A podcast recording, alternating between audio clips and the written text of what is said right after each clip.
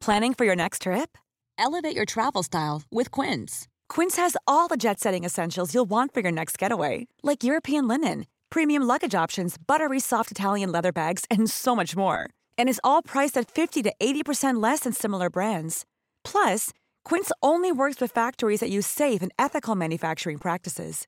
Pack your bags with high-quality essentials you'll be wearing for vacations to come with Quince. Go to quince.com/pack for free shipping and 365-day returns.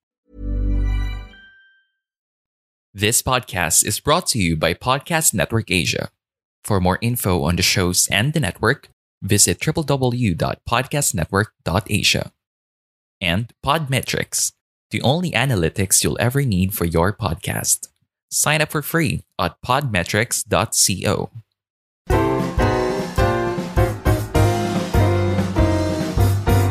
Yung kay Dave talaga. Parang, isa na siya! Gagawin natin, walang battle plan, Sa akin, paglabas niya ng stage, pare, indescribable talaga eh. Yung, siyempre may DJ muna, di ba? Tapos nung nakita mo na lumalabas, parang, damn, this is happening.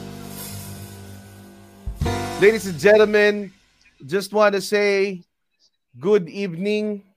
Wow, ang ganda ng intro. Good evening and thank you for not sleeping yet and joining me. Tonight, I have the one and only comedy husband. Ladies and gentlemen, please welcome GMA's Dirty Little Secret, mga kaibigan. Victor Anastasio in the building. Yay! What's up? Bago matulog crew, your nightly habit. Maganda rin yun ah. Parang yung nightly habit ba? Meron na bang kumuha nun? Parang okay din yung gamitin. Wala pa, oo. Are you sure? Baka parang napakakuha na phrase na. May nakakuha. Bago matulog. Bago matulog. Ayan, so... Wala ka pa rin tagline, eh, no? Wala. Ano dito, pare? We don't need bells and whistles here, pare. We just need good conversation. Yan yung kailangan natin. Wala yung mga mula sa Dupac at sa Cavite at sa Novaliches. Parang okay. Alam nun pa nga tao kung saan kayo nanggaling. Good luck sa mga stalker. Yun. So anyway, medyo actually hindi naman sobrang late actually. Niloloko ko lang yung cool pals. Pero minsan may mga show kami nagsisimula ng mga 10:30 guys lang yun. Kanina mga 10:20 lang. Sakto lang yun, I guess.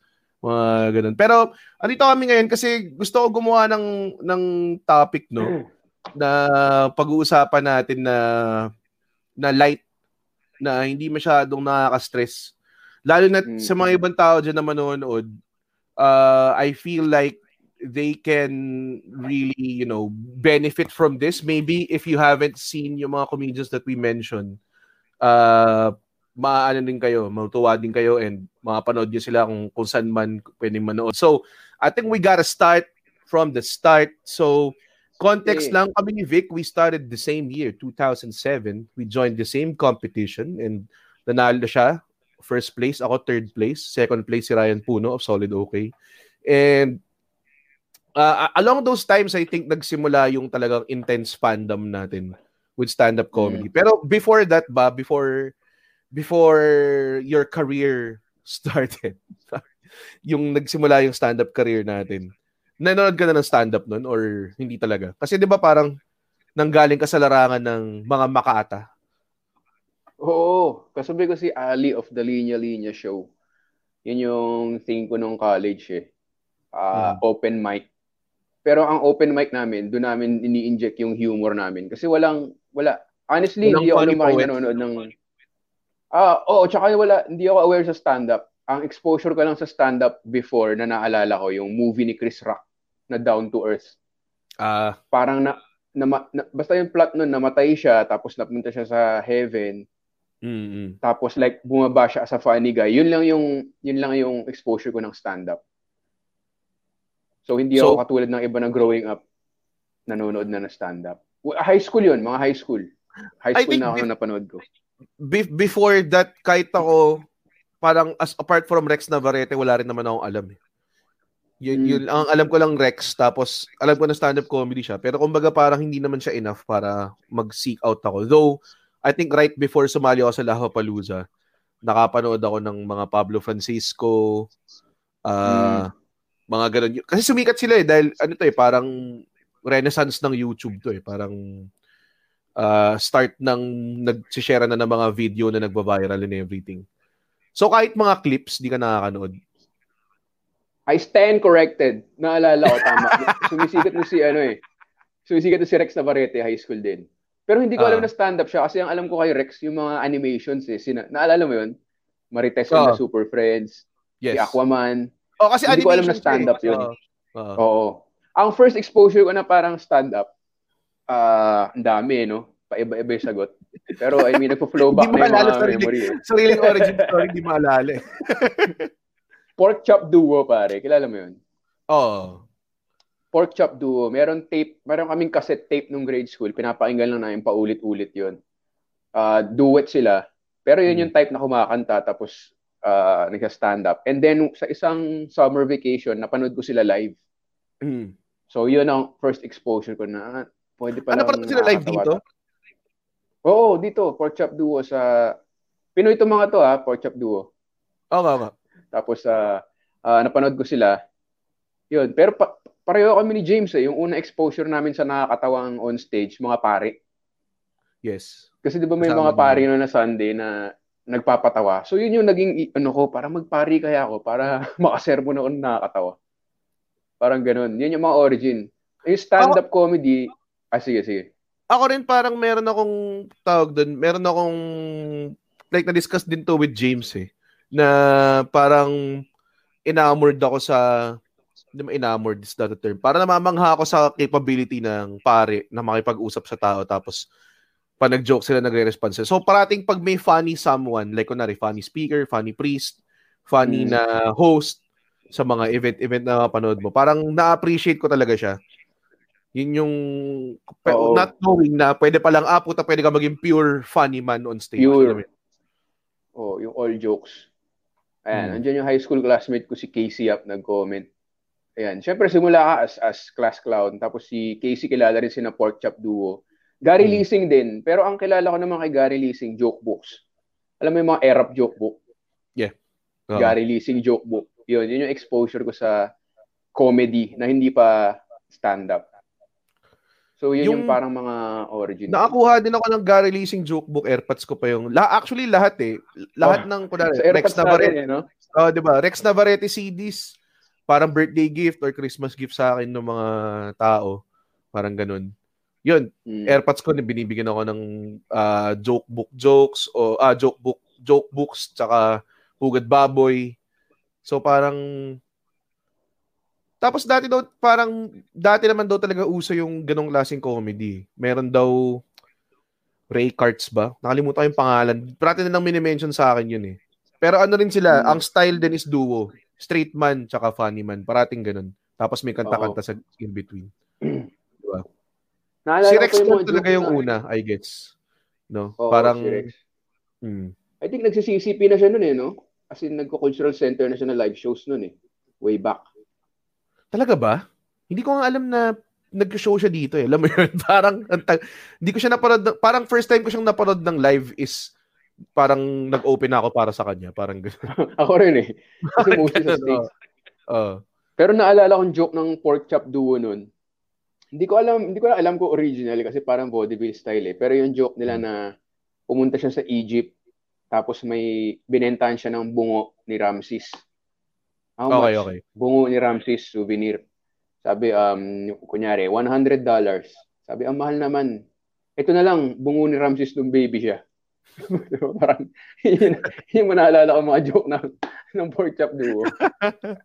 Pero, tapos kay Erap naman. Ano yung sketch yun? Sketch yun? Audio lang, audio sketch, parang ganun. Audio recorded, pero pinaperform nila live. Tapos nirecord nila as live. So narinig yung tawa? Oo. Para talaga siyang live show na pinapakinggan. Tapos lately, nag-grab ako, siguro last year. Tapos pinapakinggan mo yung Porkchop Duo. So sobrang nag-nostalgia trip ako na parang, shit, at tagal kong hindi ko narinig. Dami nun eh.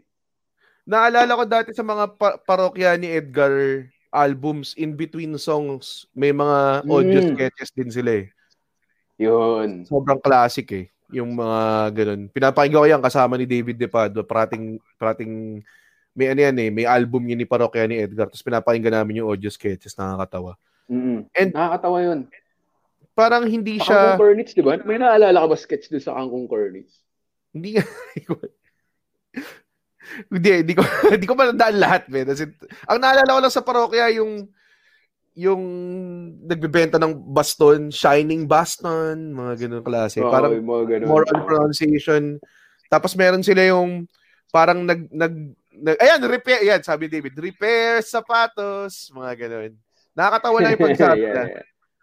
May sketch silang ginawa na nakakatawa na ang tunog parang umatras na kotse.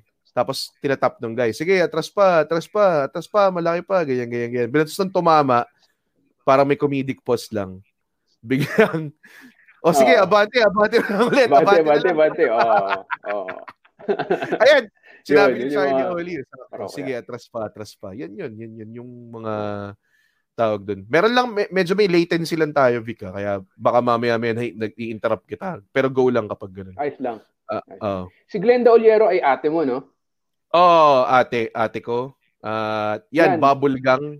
Bubble Gang. May naalala ko paboritong gag ko sa Bubble Gang nung bata ko. Parang nakaupo lang siya, tapos nag-ring yung telepono. Tapos sasagutin niya, hello? Ah, talaga? Tapos bababa siya. Tapos upo uli siya. Tapos mag-ring uli. Tapos sagutin niya, hello? Ah, talaga? Tapos bababa siya uli. So, sino to? Si Michael Vito? Pinatawag uli. Hindi, nakalimutan ko na sino eh. Tapos, hello? Ah, talaga? Tapos, ano ba yan? Ba't tawag ng tawag? Ano ba sinasabi mo? Ah, talaga? Hindi ko alam eh. Basta sinasabi niya, hello, long distance from New York. Tapos pinababaan niya lang? Talaga? Parang yun yung naalala ko. Gag sa ang nakakatawa is ongoing pa yung Bubble Gang ngayon. And feeling ko parang... alam mo parang nauubusan na sila. Hindi, may mga fresh takes pa rin sila nakakatawa eh. Oo. Alam mo yun? Habababachi snacks yun. Saan ang Cornets ng Parokya ni Edgar. Tapos hindi nila binitawan yun hanggang sa latest album nila na Pogi Years Old. May mga sketch pa rin yung Bubble. Ay, yung Parokya. Solid. Hindi ko na alam eh. Hindi na ako bumibili ng album. Si David kasi yung music lover yan, pare. Music yun yung mga... may t-shirt yan na nakalagay guitar. Parang gano'n, pare. Yun yung mga... Kaya alam niya yung mga... Nakapro ka niyan sa Route 196. Heartbroken sa Route 196 kasi... kasi dami kong bands with memories and everything.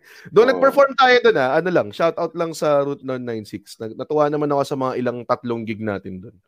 Mga ganun. Hindi lang siguro, no? Hindi, tsaka nanonood din talaga ako ng gig dahil QC lang ako eh. Kaya. Oo. Medyo, di ba nag-gig ka nun sa Route 196 ng puro rapper? Ibang experience eh kasi sino ba yung nag-joke nun? Si Kevin Hart yung may joke nun eh. Yung pagka may gangster na nanonood, ayaw tumawa. Yung parang ganyan, pinipigil nila. Pag tumatawa na. Nakagaya lang. You funny. Parang pinipigilan nila. Ina-acknowledge lang nila. Oo eh. Parang ganun yung feeling ko nung nag-rapper audience eh. Parang bawal ngumiti kasi gangster dapat. Siguro hindi naman lahat na audience ganun, pero ganun yung naramdaman ko sa gig na yun. Tough guy kami dito, pare. Hindi mo kami mabibreak. Parang ganun. Meron din tayong isa pang rap na audience na pinerformance sa BGC. Hindi ko manandaan pangalan ng bar. Tapos ganun din yung... Big Bad Wolf. Sa Big Bad Wolf na luka. Hindi yung bagong Big Bad Wolf na sa may Forbes Town. Talaga... May ginawa tayo sa ano. Sorry, naalala ko lang. Nagpo-flowback na yung memories, Red eh. Solid yung topic mo ha.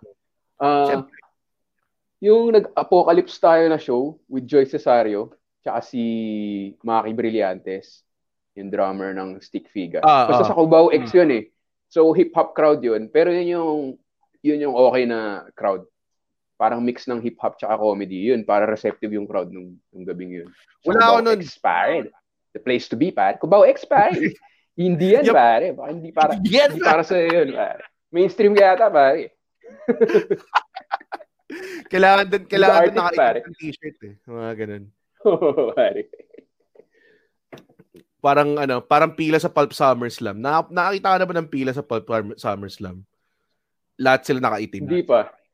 As in, isipin mo si Andren, yung everyday attire ni Andren, tapos i-multiply mo yung mga Andren-like na people, tapos nakapila sila. Pero teka, staying on topic, binayos mo ka dito si Kevin Hart. Hindi naman tayo chronological, no?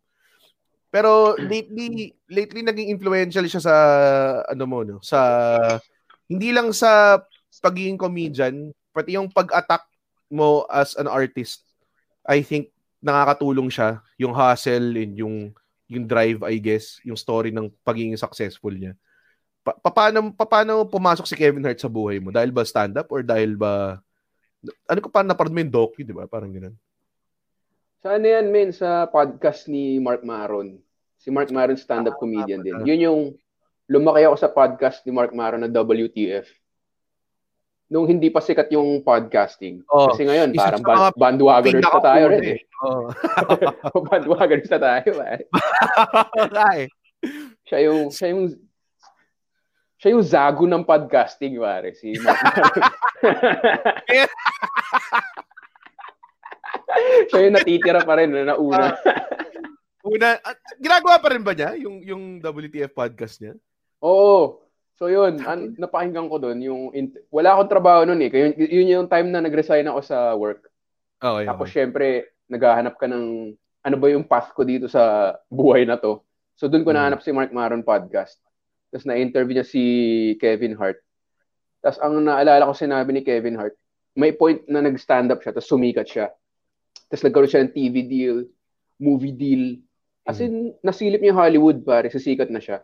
Tapos na bootleg yung Soul Plane, pinirate. So paglabas sa sine, wala na nanood. So bumomba yun. Tapos yung mga TV series niya, hindi rin gumana. Tapos as in, nag-back to zero siya. Grabe. So yun ang sinabi niya na parang insight niya. From then on, sabi niya parang, halos nahalala ko pa mga 2011 Red. Nakalala ko pa yung sinabi niya na parang, right now, TV crazy, movie crazy, but I realized that I will never leave stand-up. Parang ganun. Parang yun yung gagawin niyang base. Hindi niya iiwanan yun. Kasi yun siya eh. Parang yun yung pagkakamali niya. So parang doon ako na-inspire na parang hindi lang siya stepping stone eh. Alam mo yun? Totoo. May mga tao naman like sila sa Adam Sandler na pero binalikan din niya yung comedy, yung stand-up comedy. Oh. Nagkaroon ng fame tapos binalikan niya. Pero sila Chris Rock, kahit naman nagkakapelikula si Chris Rock, binabalikan niya yung stand-up. Eh. Talagang ginagawa niya lahat the works. May tour, may special, may album, ganong klase. And I think, yun din yung parang, kahit sabihin mo, okay, lumalabas tayo sa movie, ganyan and everything. Mas natutuwa pa rin ako mag-stand-up. Sorry, nag-enjoy naman ako sa movies, pero mas masaya pa rin mag-stand-up para sa akin. Namimiss ko yung theater shows lalo, Red, ngayong quarantine. Yun yung kumpleto siya, Red, eh, no? Like, okay yung bayad, ang daming manonood. Tapos yung kumpleto tayo, eh. Alam mo yun? Yes. Kumpleto yung Comedy Manila. Kasi, like, kahit yung mga hindi kasama sa lineup nanonood or nagdo-door, alam mo yun? Tapos yung kainan after, grabe. Yun yung namimiss ko talaga na experience, eh. Yung camaraderie. Tapos yung mga wild. Oo, yung mga wild groupies, yung mga supermodels. Yan, namimiss ko lahat yan, Red. Oo.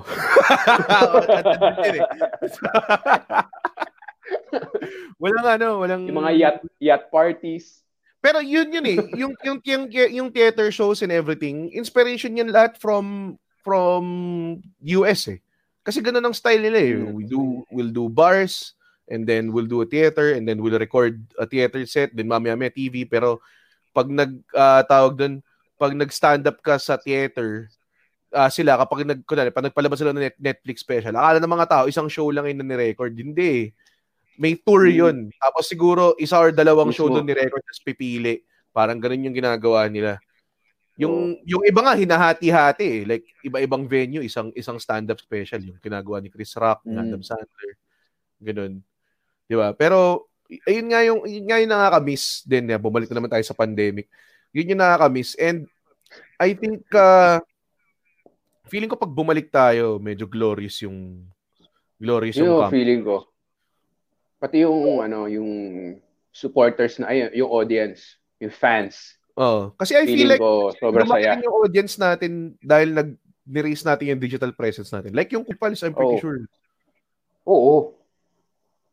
Parang yung contribution ng Kumpals. Budding pa lang yung presence nila nung nagsimula yung taon. Eh. Yun yung feeling ko. Mm. Tapos, alam mo yun, lumalaki na everything. Kaya, wala. Sayang talaga. Pero, so, okay. Nung nag-stand-up tayo, 2007, nakapanood tayo ng mga kasi pinag-workshop tayo, libre. Tapos, doon nakapanood tayo ng parang iba-ibang clips ng stand-up. Para sa akin, sa mga nag-standout talaga. Well, marami nag-standout. Ang nag-standout talaga sa akin, syempre, si Chappelle. Tapos, I think, ginamit din si Mitch Hedberg. Si Mitch Hedberg, parang doon ko na-realize na parang, putan, dahil palang pwedeng style. Hindi lang pwedeng... Yun, ito talaga, ibang klaseng comedian to. Nakaparod ka ba ng kahit anong Mitch Hedberg? Oo naman. Yung special niya na... May special siya na hindi masyado tumatawa yung mga tao yun. Alam mo yun? Tapos parang...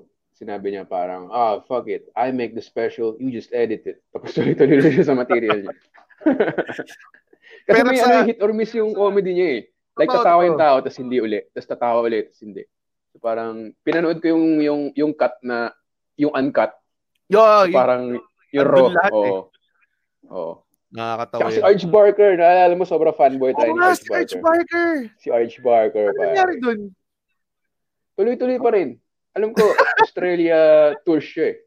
May napanood ako recent clips niya sa YouTube eh. Big siya in Australia eh. Si Arch Barker. Sa mga talagang... Ayan, so, yan, panoorin nyo agad Mitch Hedberg. Rest in peace pala dahil patay na yun. Pero, tingin mo ba ko si Hedberg di namatay? Kasi feeling ko parang ang legendary ng tingin sa kanya ng mga comedy fans. Pero... Para sa akin, parang magaling naman siya. Pero hindi naman siguro ganun ka-legendary. Sakto lang. Parang may rockstar appeal kasi siya eh, no? Parang yun yung X-factor niya. Yung nakasalamin, tapos hindi gumagalaw.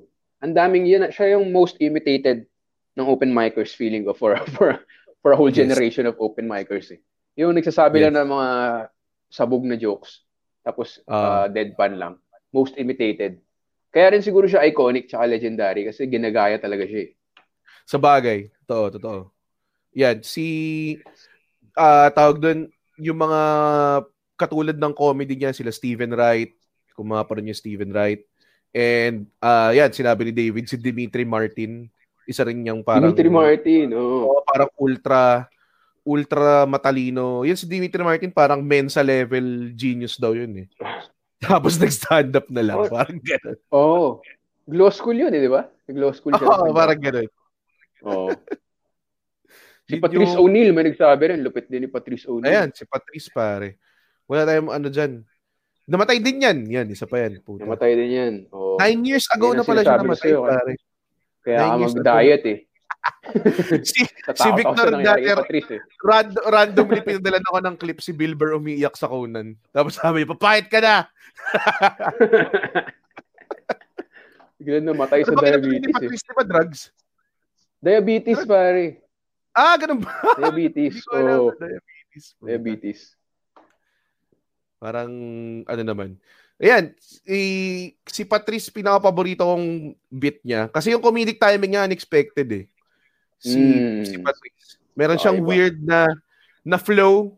Siguro dahil medyo musical talaga siya. Meron siya nakakatawa na bit yung I can't spell, I couldn't spell if my mom's life depended on it. Parang yung act-out niya, parang gano'n. Spell restaurant. Tapos yung act-out niya, ang bilis kagad, di ba? R-E-S-T. Tapos yun daw yung problema. After ng tea. Sobrang galing na puta. Nakalimutan ko lang kung anong part ng special yun. Pero puta, panalo yun. Na sinasabi niya parang, Mom, I love you. I love you, but R-E-S, what is, Restoir?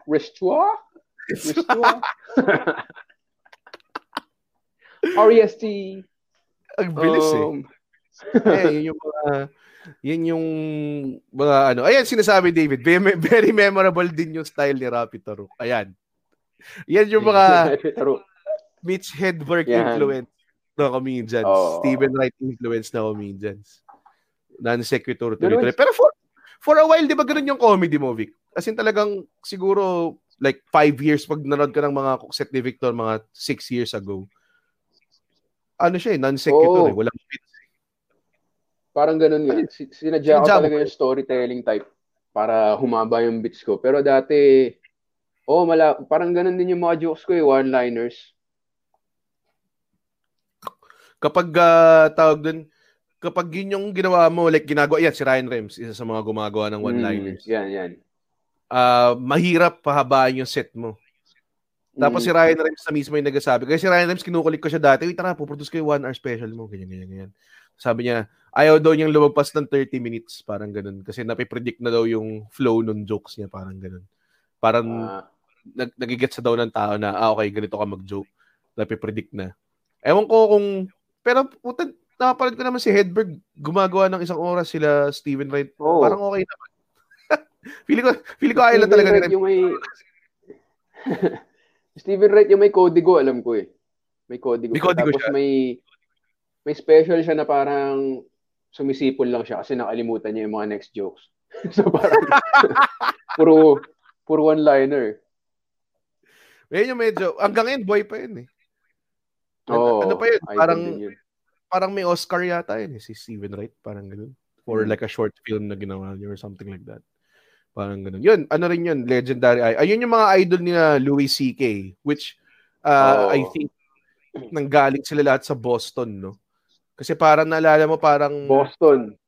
May comedy documentary about Boston comics, 'di ba? Tas kasama si Stephen Wright doon. Yung mga legends nung Boston comedy scene. Pero ayan si Louis C.K. I think si Louis C.K. is sa mga pinaka I think kumbaga pag napanood mo siya parang makikita mo parang puta pwede pala 'yun, parang ganoon eh. Parang ganoon yung ano niya. Nag-ano ka ba ever kay Louis? Oo naman. Isa ko rin inspiration si Louie kaya parang gusto ko rin maging writer sa TV, etc. etc. Kasi parang si Louie, behind the scenes tsaka on-cam. Nawala bigla si Victor. As in, just blatantly fucking dropped out. What happened? Or ako ba yung nawala? Hello? Buhay pa kayo? Hello, guys. Okay. Nakakatawa, Lawrence Pivar, kasi sinabi mo, do you like Louis C.K.? Lupit nun. Kinag-usapan namin siya.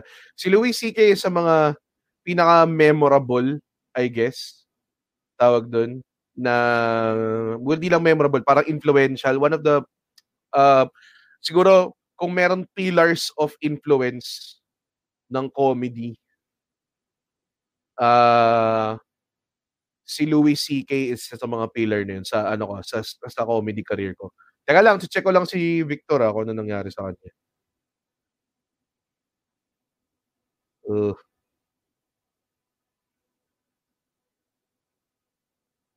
Nawala nga. Ayun na. Magkoconnect na yun ulit. Buhay pa ba kayo? Nawala ka, sir? Yun. Nangyari talaga sa internet kong mobile line. Pero gumanda. Ayan, ayos. Ayun, may nga. As we were discussing si Louis C.K. Yun nga, ang problema lang kay Louis C.K. tarnished yung ano niya eh. Sabi nga ng ate ko, naparod doon niya si Louis C.K. Like, great comedian, terrible human being. Wala eh, walang gagawin. Magagawa mo, puta. What's most parang tawag doon, shocking or actually also parang nagulat din ako na pull off niya, is bumalik siya after ng scandal niya. Tapos nag-tour siya ulit. Di ba? Kasi kung ako, hindi na ako mag-tour nun. Pagkatapos.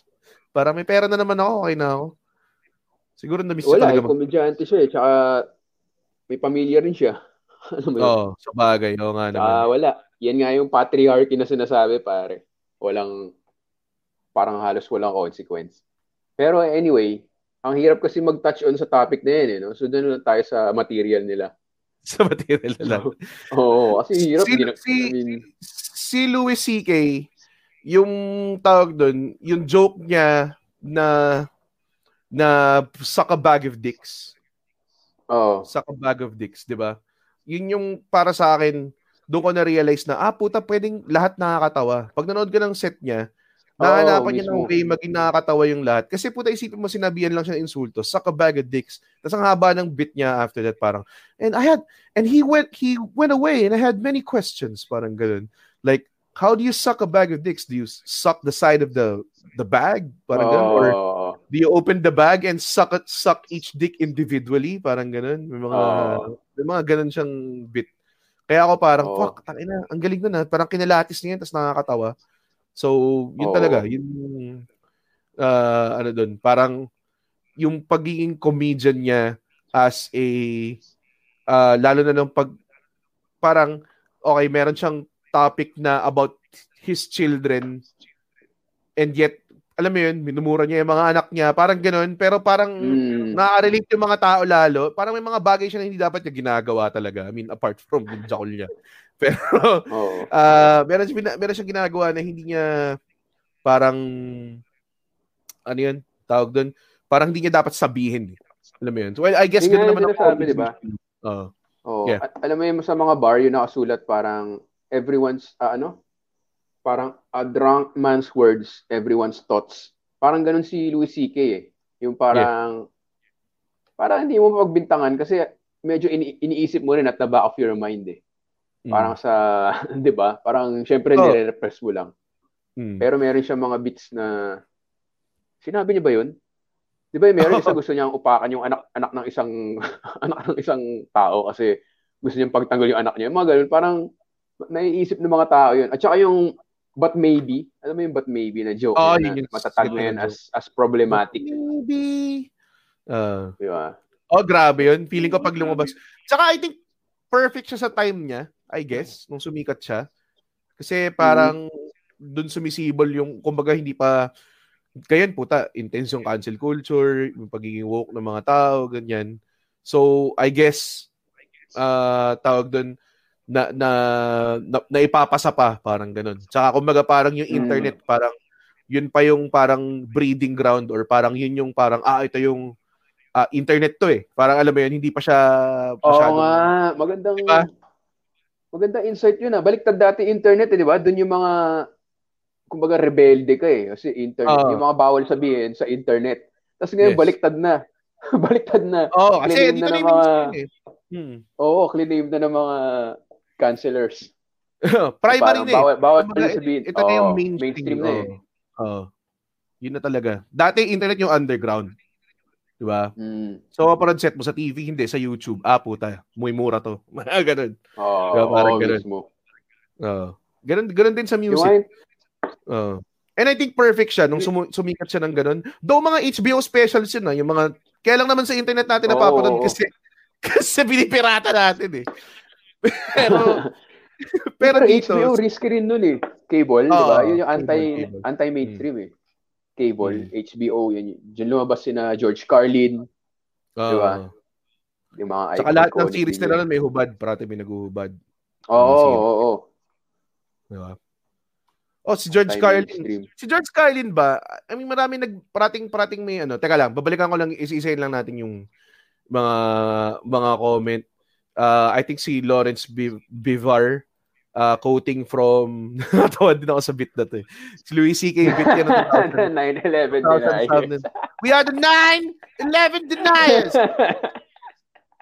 Gustong-gusto ko yung bit na yan kasi bago sumikat si Louis daw, mas absurdist siya. So mas absurd yung humor niya. Hindi masyadong grounded on reality. Kaya nung binalik niya yan sa parang I think second or first Netflix special niya. Sikat na siya nun yan. Kaya tawa ako dyan. Parang, okay, na-appreciate ko na yung pagiging absurdist niya. Ano yung 9-11 deniers? Kasi walang 10? So, parang, para daw, may naparod na balita yung anak niya na meron daw 9-11 deniers. Yung mga nagde-deny ng September 11 attacks, di ba? Tapos, ang pagkakaalam niya, kala nila dinideny nila yung 11. Meron daw siyam na nagdi-deny ng 11 na number. We are the 9/11 deniers. We do not believe in this 11. It goes 7, 8, 9, 10, 12. Sobrang walang kwenta. Sobrang absurd. Diba? Saan ang galing yun? Parang literally misheard lang na bagay tapos pinalaki niya ginawa niya. Ang haba ng bit na yun. As in, sobrang piniga niya yung bit na yun eh. Diba? Ayan o. Yun na 9, 11. Tapos parang nagkaroon pa ng mga tao na dapat parang hindi daw 11. What is 11?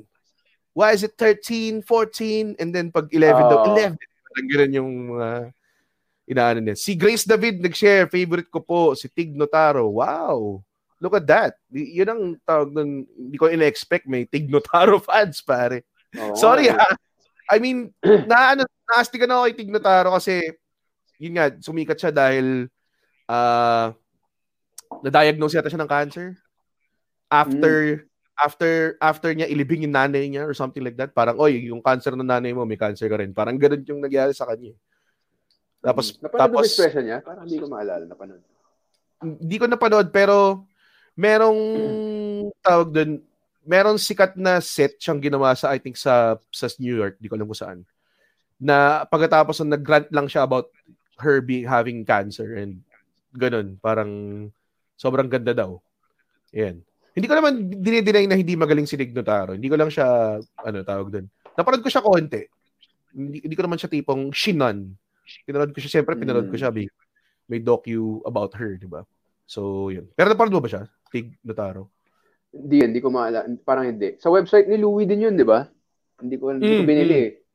Kasi binibenta sa website ni Louis C.K. Si Fluffy rin, may nag-comment. Isa pa yun. Ang galing mag-storytelling ni Gabriel Iglesias. Si Fluffy. Oo. Kaya siya tumatagal eh. Kasi sobrang magva-viral lahat ng mga bits niya. Kasi kompleto eh. Una-una nakakatawa yung material. Tapos yung may sound effects. 'Di ba? Tapos very friendly, very very friendly. Oo. Tsaka may lalim din. Naalala ko yung joke niya. Yung sumikat sa YouTube yung about bisita niya sa Saudi Arabia eh. Yung inimbita siya ng Saudi prince, naalala mo yun? Totoo ba yun kasi? Parang feeling ko minsan inimbento niya. Hindi ko alam ko. Hindi yung parang basta basically ayaw niya raw na i-introduce na Latin comedian sa States. Parang bakit kailangan Latin American comedian?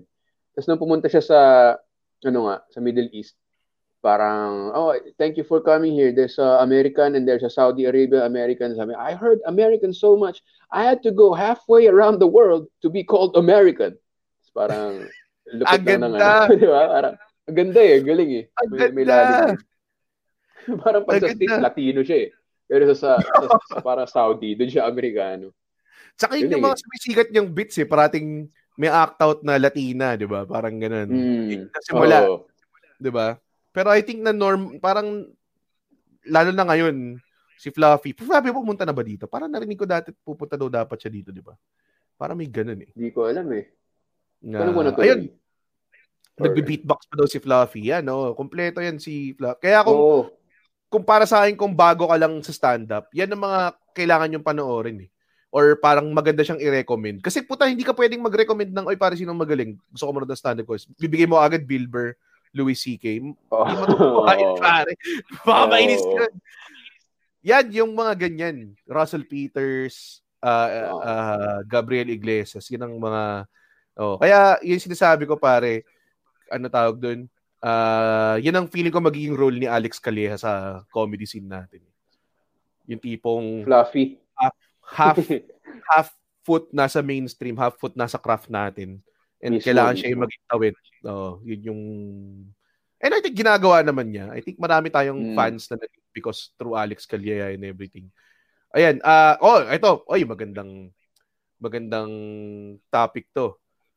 Ventriloquist. Si Jeff Dunham ba trip nyo? Ikaw, Vic, papaunahin ka. Isa pala niya napanood ko eh, yung Ahmed. Yung Ahmed, pala niya napanood ko. Nakakatawa naman. Although hindi ko na sinerch yung iba. Parang yun lang. Hindi ko na sinerch yung iba. Oh, nakakatawa naman. Oo naman, nakakatawa naman siya. It's sobrang undeniable kasi puta, for the longest time, siya yung number one most viewed video sa YouTube. Parang ganun. Diba?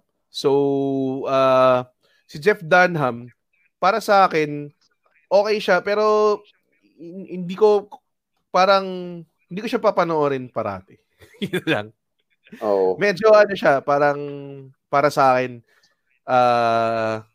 hindi pwedeng sabihin pambata kasi hindi naman pambata yung topic niya and everything. Ewan ko, parang hindi ko lang siguro siya masakyan, I guess. Yung mga... Parang ano eh, yung sinasabi may sinabi si, sino yung puting buhok na Pink Panther na nagbabanjo? Si Steve Martin. Putang ina. Si Steve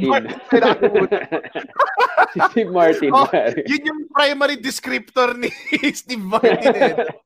Sino yung puting buhok na nagbabanjo? So, parang... oh, di ba nasabi mo? Tama. Oh. Oh, sige. Okay. Ano parang yung sinabi siya na may dalawang tap. Oh.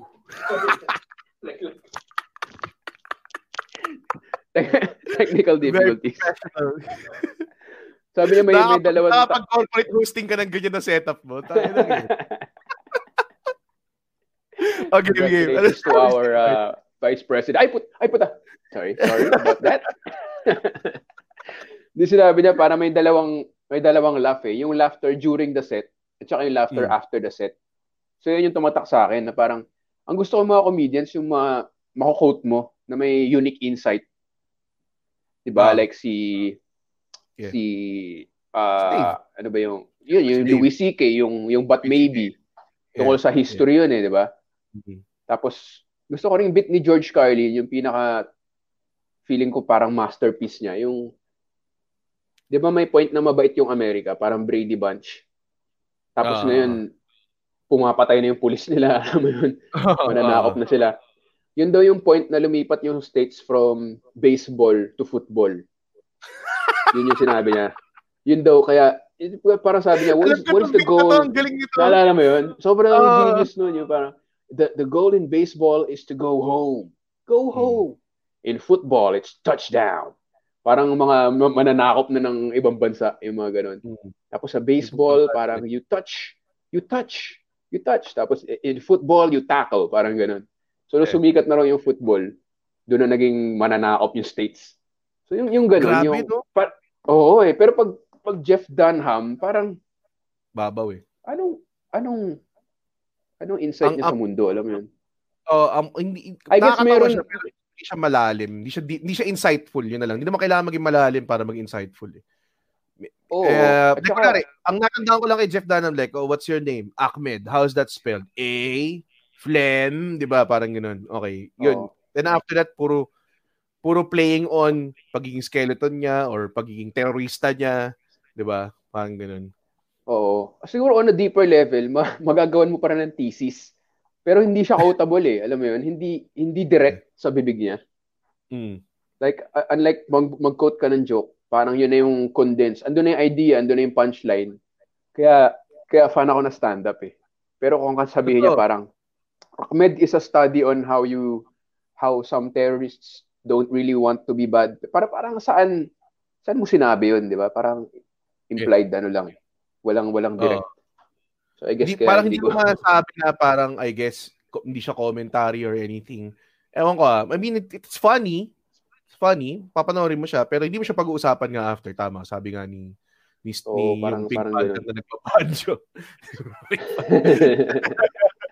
Ayan, ang dami na nagbabatuhan dito. Ito mga millennial Gen Z comedian to si Anthony Jeselnik. The Jeselnik offensive. Nagustuhan mo ba siya?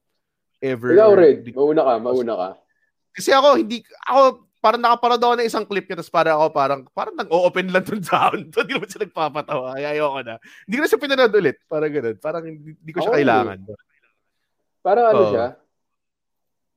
Parang disguised white privilege yung ginagawa niya. Na parang, di ba? Kasi like, wala kang mapag-usapan na problema sa buhay mo eh. Unlike pag black comedians, di ba? Parang tinuhukay nila slavery, binabaral sila ng police. Tapos itong Jeselnik, parang pangit mo, virgin ka pa dahil mahilig ka sa Star Wars, parang napaka-white lang para sa akin, na parang middle class, yeah, white dude.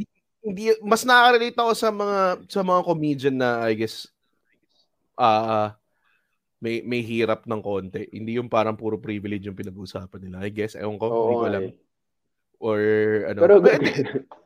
Pero hindi ko siya sinasabing putang ina offend daw kay Jeselnik. I mean, may mga taong mas offensive pa sa kanya eh. Pero sa kanya, wini-weave niya into jokes, I guess. Ewan ko, hindi ko alam. Hindi ko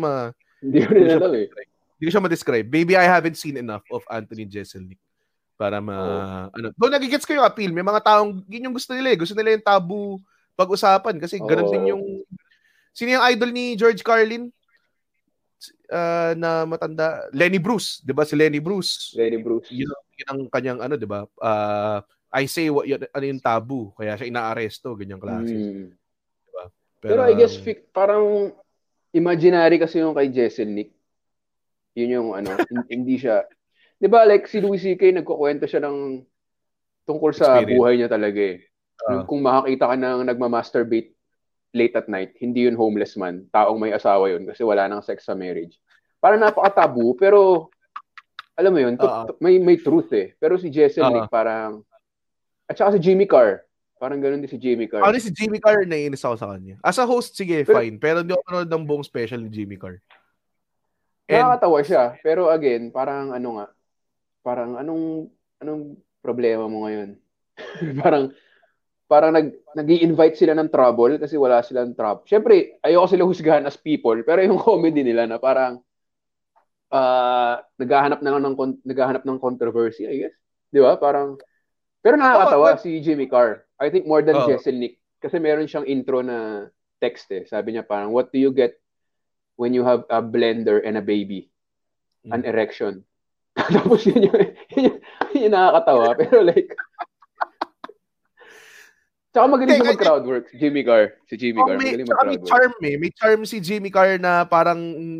Kumbaga hindi naman talaga ako kupal eh, alam mo yun, parang ano lang ako, snarky lang siguro, or hindi nga snarky eh, parang witty and alam mo yun, ayoko sabing British kasi parang ganun sila lahat. Parang alam mo yun, parang meron silang certain vibe yung mga British comedian. Tapos pero si Jeselnik para talagang offensive ako, parang ganun. Alam mo yun, parang although nakakatawa, nakakatawa. Yeah, pero like naman. Ewan ko, hindi lang siya parang level ng insight na aabangan mo, alam mo yun. Parang, hindi ka naisip yun ah. Although nakakatawa siya, naalala ko yung parang nagkukwento siya about Star Wars, tapos prequels, tapos may nagsabi sa kanya, that's actually not Star Wars, that's just the prequel. Tapos sabi niya, okay, you tell me what the prequels are and I'll tell you how a vagina feels. Parang yun, nakakatawa yun. Laugh trip, pero laugh trip din. Tingnan mo tong ano na to, may nagsabi ng top 3 nila pare, which is I think malapit din sa top 3 ko. Carlin, Chappelle, CK for me, the top 3. I have not seen much, pero these people iba eh. Totoo. Pwede. Iba talaga. And I think si Louis C.K. is very much influenced by George Carlin. As in, malaki yung influence niya. Kasi to the point na may special si Louis C.K. na venue nung special ni Carlin kung saan niya sinabi yung 7 words. Ooh. Na, tapos si Louis C.K. naka-blue din siya. Parang sobrang trip. Sobrang homage. Parang solid. Ganun. So, I think tama naman. And, tama naman eh, para sinasabi. Tama naman. Si Chappelle, correct answer. Si Chappelle kasi pag discuss namin ni Victor si Chappelle, hindi kami titigil eh. So, binibigyan muna namin ng chance sa mga ibang comedian. Ang gayan. Si Chappelle eh. Ay, dabe. Tingnan mo to, pare. Tingnan mo naman tong putang inang. Look at this lineup, pare. Arit naman yung favorite. I am comedy, pare. Yan ang... Lenny Bruce, Bill Hicks, Richard Pryor, no faves yan. Tapos bilang di kami ex-comment yan. Joke, di ko sila kilala. Pero yan talaga yung mga, pag nakakarinig ka ng mga comedian nag-uusap or mga comedy pa. Bill Hicks, pare. Bill Hicks talaga. Bill Hicks, pare. Mga ganyan. Yes. Bill Hicks. Si Bill Hicks, medyo malabo rin si Bill Hicks eh. No? I think hindi siya, like, may mga ibang comedian sa atin na I think gustong-gusto nila si Bill Hicks. Like sila Mac. And kita naman eh. From influence. Pero tayong dalawa, parang nalayo ano kay Bill Hicks. Pinanood ko pa yung ano niyan, yung docu niyan, yung special everything. Naigets ko yung appeal niya. Parang American, puti. Ganun kasi. 80s. Yun nga eh. Meron, may pagkaganon eh, no? Na parang natuwa rin naman ako na may identity tayo as Pinoys, as third world people. Yes. Kasi, I mean, problema nila yun eh. Alam mo yun? Di ako makarelate, sorry. Kaya nakarelate ako sa mga itim eh, kasi parang mas pareho sa atin, di ba? Yung totoo. Hindi tayo united, alam mo yun? Hindi tayo marunong mag-business. Puro tayo forma. Di ba? Puro pareho forma. Eh. Ay. Yung pinaka-number one. Pareho eh. Pero yung mga puti. Although meron akong... Marami rin comedian jokes na, ano, diba? Filipinos are the blacks of Asia. Parang ganun eh. Parating sasabi yun. Kaya, maraming, ano eh. Ayan. Yan ang iniintay ko na, ano, na tawag doon. Okay. Breeze through lang natin yung mga ibang, ito, like, si Dave. Si Eric Passion, gusto ko sabihin, may magandang question. Pupuntahan natin yan. Pero ito muna kay David. Sir Red and Victor, nanghiya kasi ni Sir mo kasi kinukupal mo isang araw. Sir Red and Victor, what do you think about... sarcastic nito si David eh. Ano ako, kupal yan eh. About stand-up comedians na may movies / show na natranslate ba yung comedy mismo? Depende. Depende. Like kung sino yung showrunner or actor lang ba sila sa movie na yun. Tsaka depende rin kung marunong gumamit yung director. Like kunwari, I think si Louis... nung pinatakbo niya yung tawag doon, yung Louie na show. Okay. Pero yung Lucky Louie niya nung HBO parang hindi okay. Parang, I think they gotta learn. Parang tinututunan pa nila kung paano nila i-translate yung sarili nila on. Pero tingnan mo, gumawa ng movie si Louis C.K. Putitang. Yan. Hindi nyo alam, si Louis C.K. gumawa ng Putitang. Tingnan mo, di ba nag-translate yung pagkagago niya? Noong time na yun. Sobrang gago, di ba? Pero like, kunwari, Dave Chappelle, half-baked. Depende rin talaga eh. Parang hindi siya assurance eh, no? Yung makakuha mo lang na sure, yung timing mo andun. Pero halo-halo na kasi yung comedy eh. Yung plot, yung visual. Kunyari si Larry David, na yun yung co-writer ni Jerry Seinfeld sa Seinfeld. Sobrang lupit niya mag-TV show. Pero pag nag-movie siya, iba. Kasi iba yung language eh. Or iba yung... Basta may mga iba. Tapos meron din nga mga stand-up comedian. Ang hirap din siguro...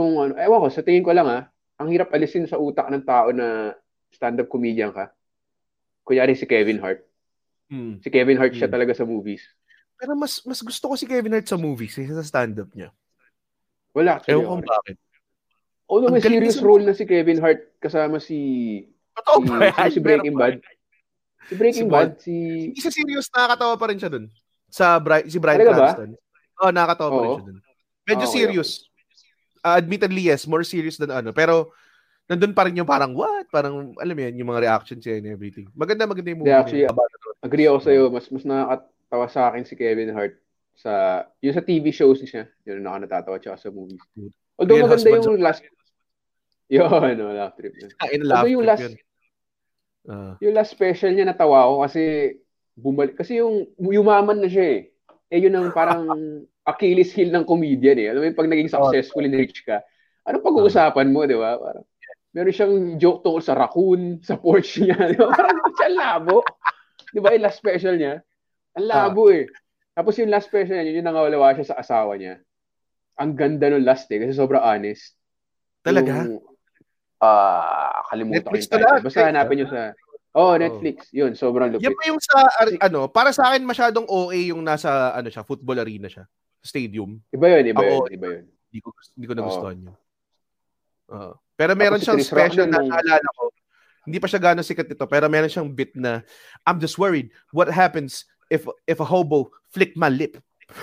Ang ganda. Ayan, yung mga ganun niyang shit nakakatawa. Sobrang laugh. Yung magaling kay Kevin Hart. Pero like, kunwari, maraming comedians na like, lethal weapon nandun si Chris Rock. Tapos nakakatawa yung role niya dun kasi parang minsan nagrarant siya as if nagko-comedy siya. So parang sinabihan siya ng director na parang ibisigit mo nga yung mga bit mo dyan. Parang ganun eh. Parang, I don't get why this has to happen. Blah, blah, blah, blah. Tapos parang nagrarant silang dalawa ni tawag dun. Sino ba yung isa pa dun? Na sa Lethal Weapon. Isa pang sidekick. Parang Danny DeVito ata nandun.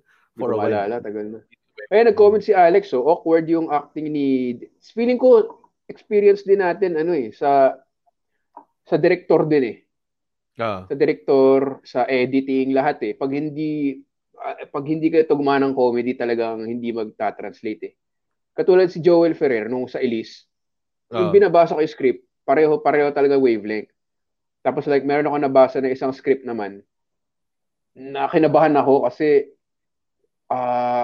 hindi parang hindi well-written yung jokes. Parang generic lang. Hindi naman natuloy yung movie. Pero sa script din talaga tsaka sa director eh. No, laking bagay. Oh, malaking bagay yun. Kasi, kunwari, yung pangarap kong hold up, gustong-gusto ko yung story and everything. Pero yung role ko doon, hindi ako comedy. Parang isang best lang ako nagkaroon ng comedy. Tapos sinabihan talaga ako ng director na, hindi kita pagko-comedy masyado dito. Parang ganun. Tapos ako parang, okay.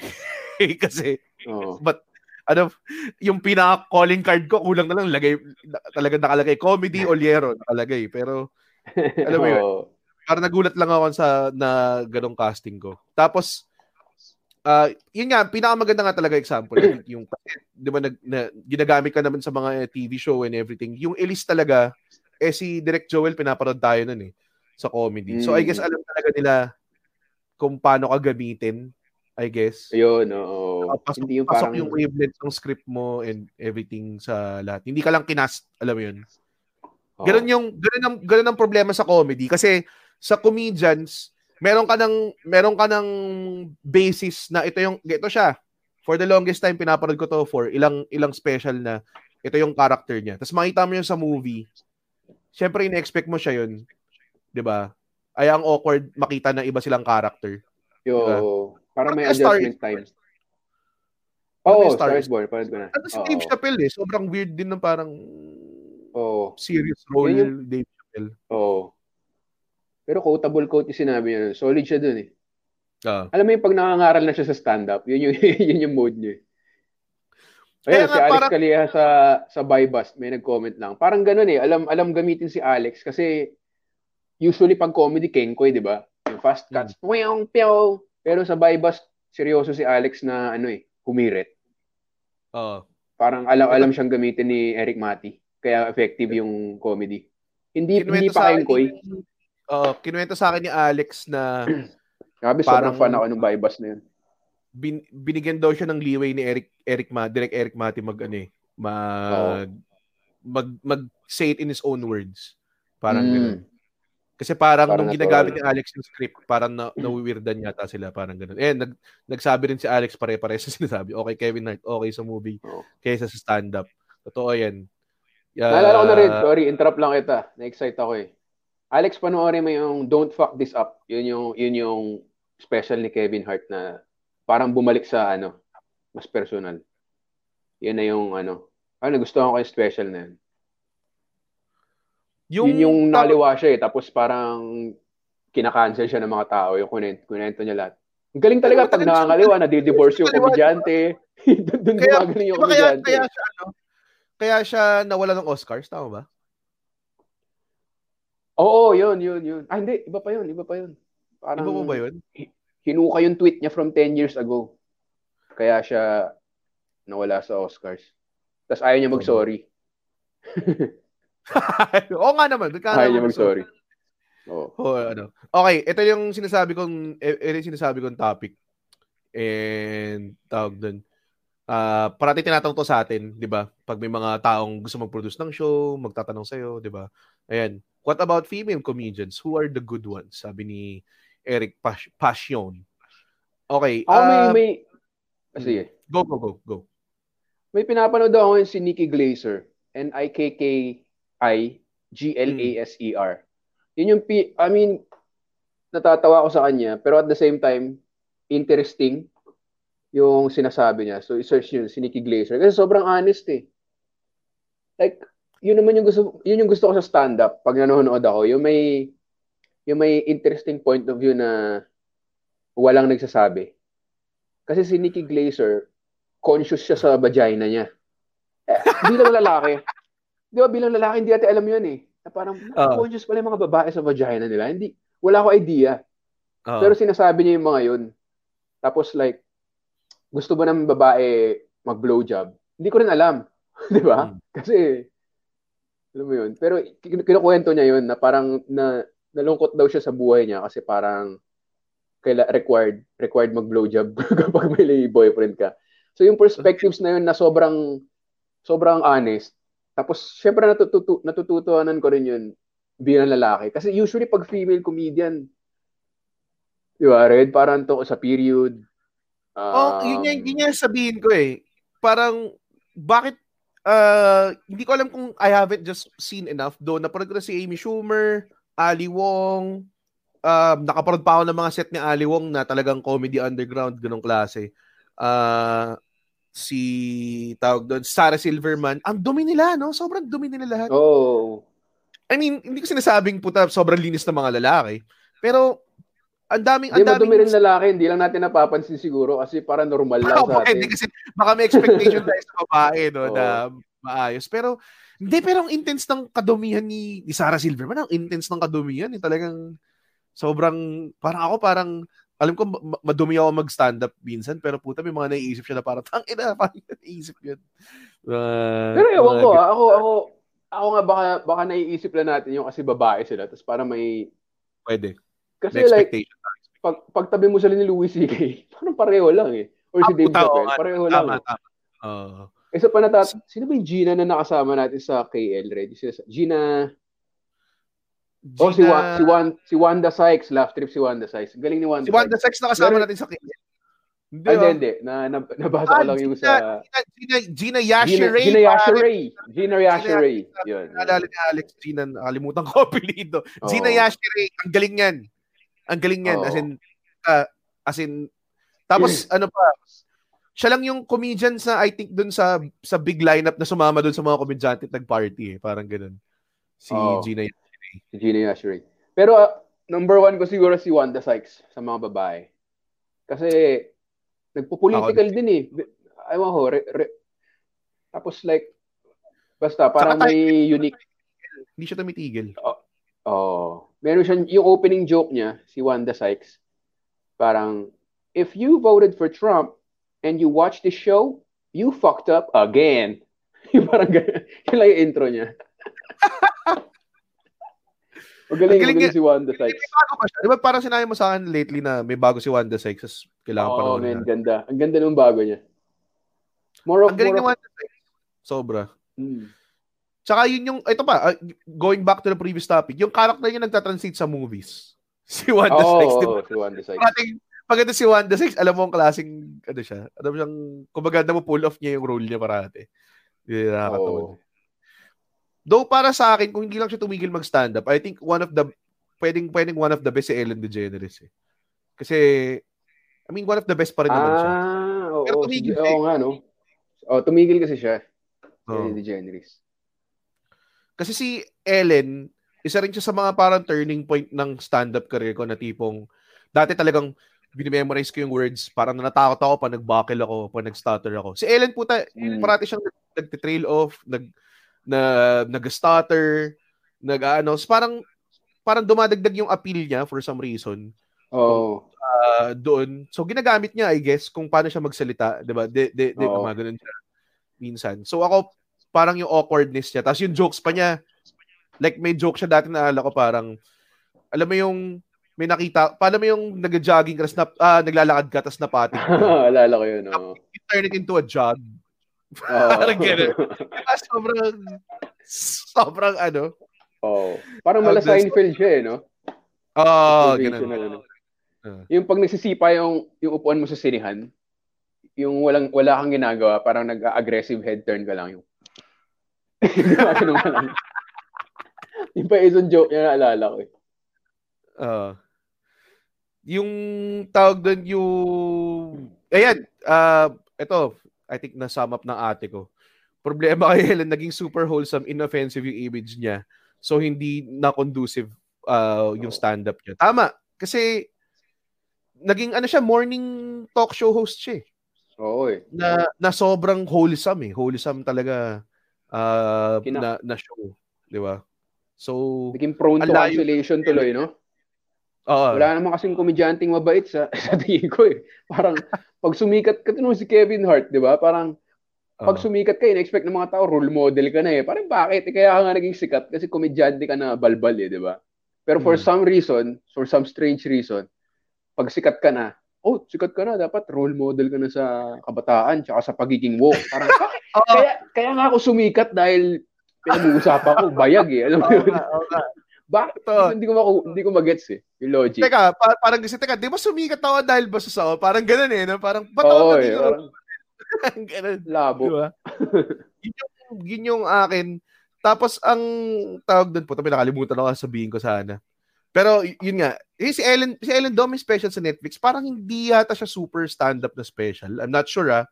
Kasi medyo tumigil na rin ako manood kay Ellen since nung, ano siya eh. Nakakatawa pa rin siya. Kasi makikita mo may comedic timing pa rin siya and everything. Pero yun yung tawag dun. Ano yung sinasabi ni Alex na Gina York?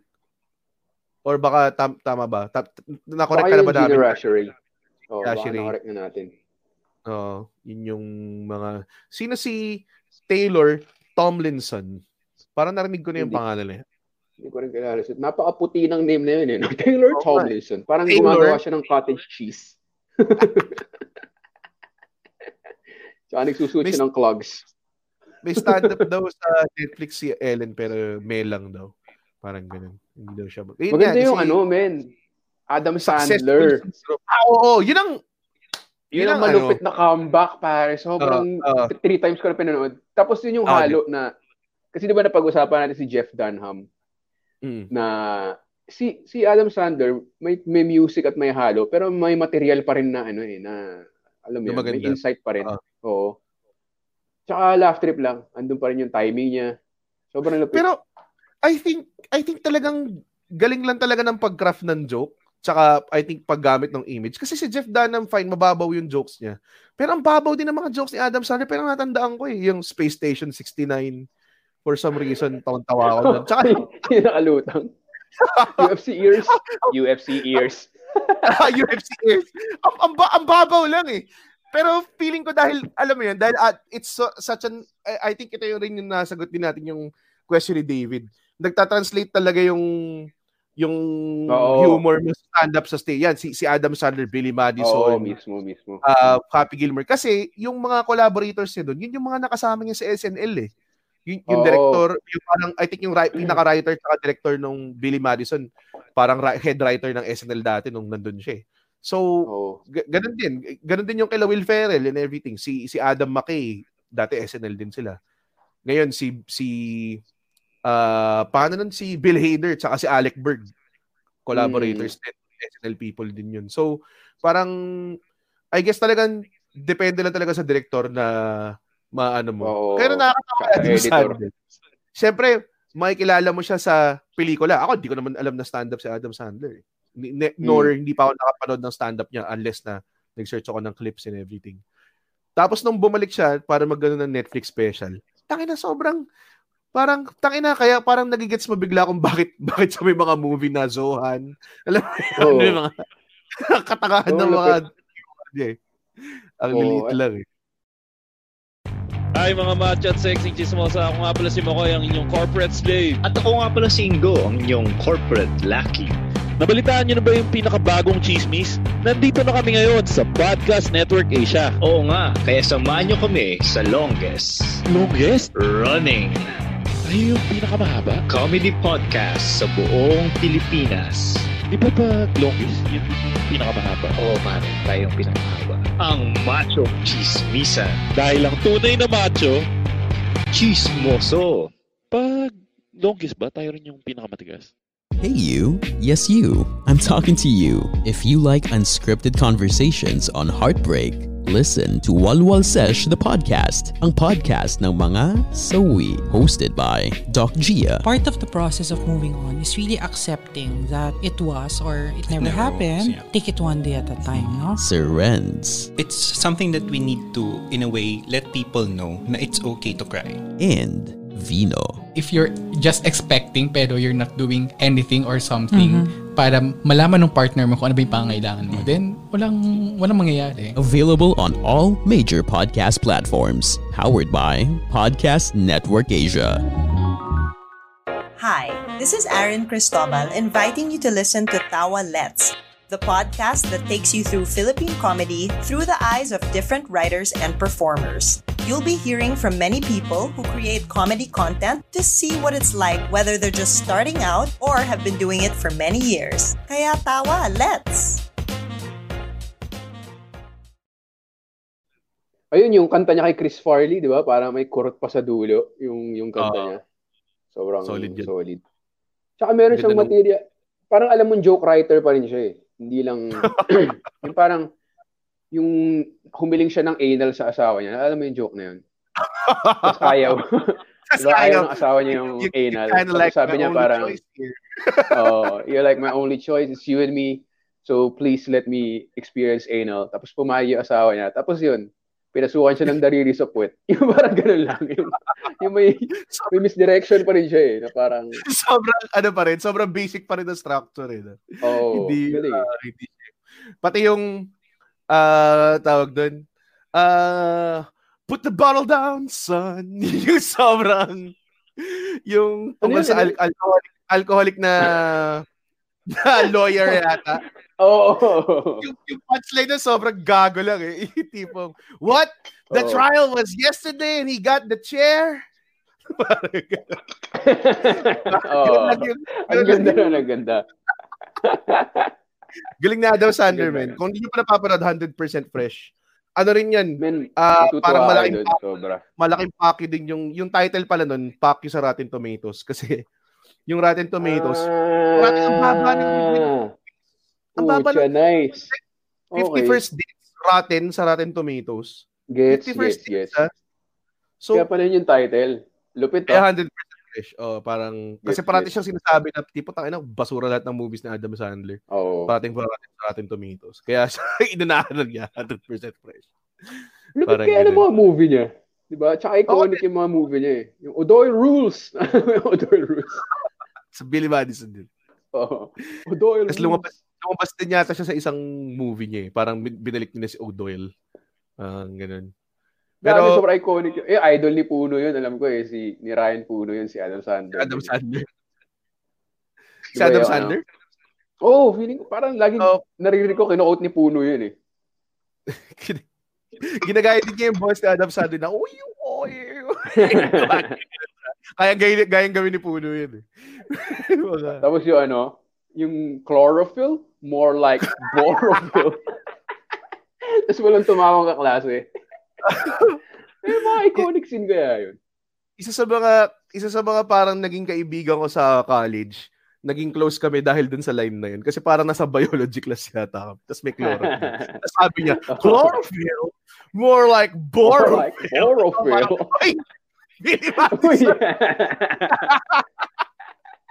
Sobrang gago ng movie na yun, man. As in, yun talaga. Sabi ni Adam Sandler, kaya daw niya ginawa yung stand-up special na yun kasi si David Spade tsaka si Chris Rock on tour.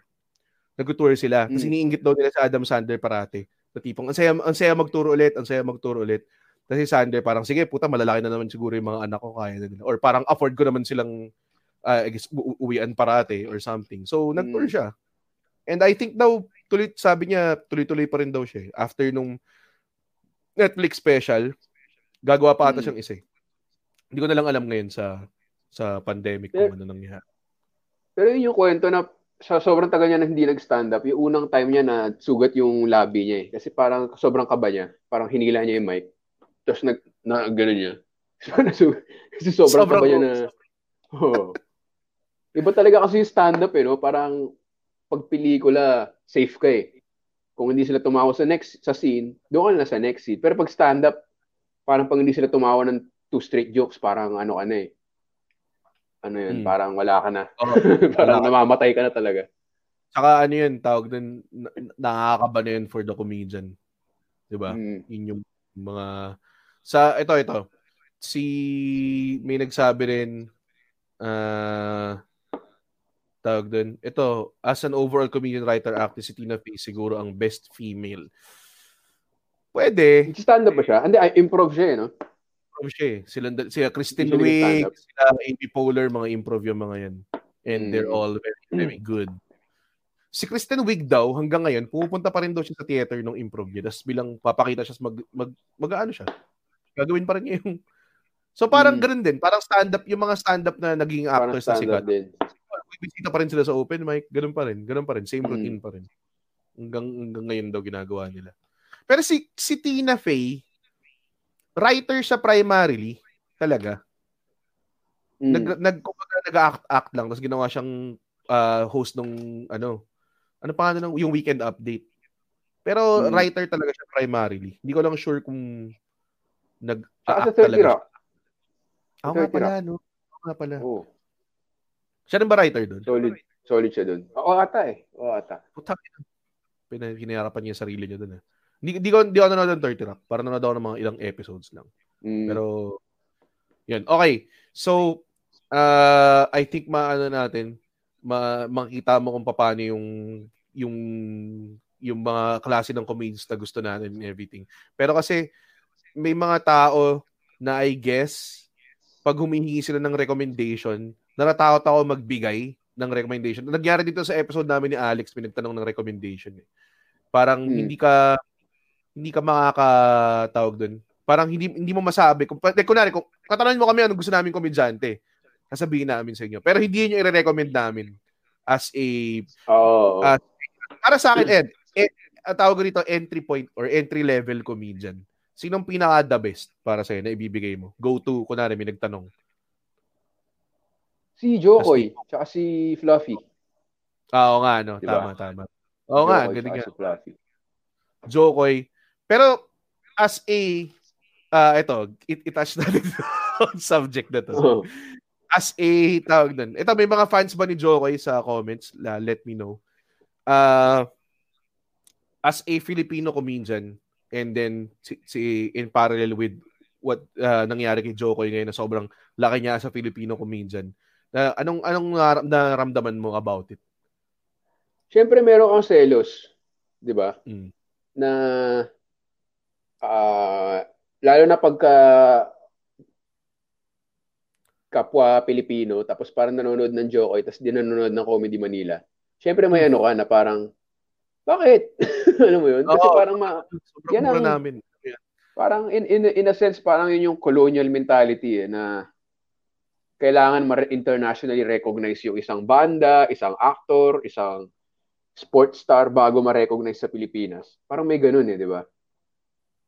Pero at the same time, nung napanood ko si Jokoy sa 2010, nung nakasama ni Spicy Fingers, iba talaga yung stage presence niya eh. Parang star talaga yung napanood ko. Nung nag-guest siya doon, iba talaga. So, nung sumikat siya, parang hindi ka na rin nagulat. Para sa akin, hindi mo ma-deny na nag-work hard siya for it. Kasi puta kita naman sa resulta eh. So, I think di mo rin pwedeng sabihin na, hindi naman sumikat yan sa States, film lang yan, kaya siya pumunta dito and everything. Hindi eh. Kasi, susundan mo yung success eh. Alam mo yun, nakakuha ka ng malupit na success dito, syempre gusto mong gawin. Kasi, honestly, pag hindi niya pinapansin yung Pilipinas, pili ko may inis din tayo eh. Alam mo yun? Para, yung inggit talaga eh, no? To frankly speaking. Pero may mga bagay, I guess, yung mga film na hindi ko na pinapansin kasi normal na. So I guess yun din yung parang na-overlook mo. Parang ganun in a way. Though ako naman yun yung unique sa POV nila, I guess. Tawag doon. Para sa akin hindi nila alam eh. Kumbaga parang like kunwari naging on trouble si Jokoy kasi gumagamit siya ng police convoy dito and everything. Very tawag doon, very white yung ano na yun. Kumbaga pagyayabang ko sa mga friends ko, tignan mo puta kano ako big time dito sa Pilipinas, parang ganong klase. Type na post yun eh. Hindi niya na-realize na ang reception ng mga tao doon is parang, puta, nilalamangan mo yung mga tao porque, alam mo yun, sikat ka, parang ganun. Sino ka ba? Para mag-cause ng hassle, para gumanon yung mga tao, para daling ka sa airport and everything.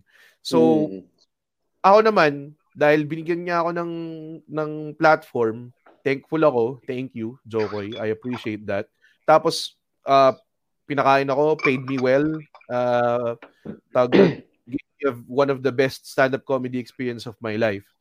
Pero honestly ako, as a person, hindi ako sobrang fan ng comedy niya. Like, parang una parang naparad ko na parang pinanood mo rin si Rex Navarrete, parang ganun. May ganung dating. Hindi ko sinasabing pareho sila ng jokes, pero sinasabi ko parang inaani niya yung nanay niya and everything. It's the same genre. Yeah, parang the same genre. Pero ayun nga, I don't wanna say na tipong kinihate ko siya or ano. I think parang whatever he has now, I think he deserves it. Pero ang sinasabi ko lang, sana more than 5 minutes yung binigay niya sa akin sa show. Kasi naggigil ako eh. Gusto ko pa eh. Parang ang tagal ko lang nagpa 5 minutes nun, nung nag-set ako. So hindi ko alam kung kasabihin ko ba, Mr. Jokoy, 5 lang ba talaga? Kasi kaya ko mag 30 kung gusto mo. Oh. Para na yan, kahit huwag mo na ako bayaran. Ako gusto ko yung sobrang gusto ko yung last special niya bago yung ginawa niya dito sa Philippines. Yung sobrang sumikat. Ang weird na ginawa niya dito, parang variety show eh. Parang finiture niya, parang Pinoy Pride. Pero yun, hindi ko masyadong hindi ko na. Pero malupit yung mga material niya ever since HBO special. Tapos memorable din yung mga material niya eh. Yung Jabawo, yung nurse na doon ako tawan-tawa eh, yung sumayaw siya na bilang nurse. Parang I'm not saying that it's bad to be a nurse, but I know there are a lot of nurses who didn't want to be, whose dream wasn't to be a nurse. Tapos, where is the x-ray? Right here, over here, sir. Yeah. Mga ganyan material. Na sumasayaw. Tama. Ang weird lang nung last niya kasi medyo may pagka... Ewan, hindi ko na-gets yung last niya. Parang feeling ko may order yung Netflix na kailangan mo gumawa by this time, tapos parang kailangan bago material. Feeling ko hindi niya na-fulfill yung material eh. Feeling ko yun yung nangyari. Ako feeling ko nauna yung Pinoy Pride. Ewan ko eh. Pinoy, kasi may naging variety show talaga eh. Tapos yung last niya, linabas niya si Inigo Pascual, as in-expect niya, mag-wild yung mga tao. Tapos yung mga tao sa Soler, parang ganun lang. Kasi parang, ikaw pinunta namin dito eh. Bakit may nag-breakdance? Iniisip niya parang Justin Bieber ng Pilipinas to. Magwa-wild tong mga to. Parang ganun. Pero hindi lang eh. Parang siguro in-expect niya na parang, uy, wow! Merong puti na half-Filipino na pumunta dito tapos fini-feature yung culture natin. Sobrang nakaka-flatter na nandun na siya sa States. Bumalik po siya sa motherland para pansinin tayo mga maliliit na Parang ganun lang yung dating eh, na alam mo naman yung, stance sa mga ganyan eh. Alam mo yung stance sa ganyan. Kumbaga, parang dapat yung nakalagay na description sa Netflix. Parang, oh shit! Parang bow down. Oh, parang no! Parang ganun eh. Ganun yung lumabas na parang, pero parang, basta, nagiging ganun eh. Pero, parang ganun din yung trato nila sa amin.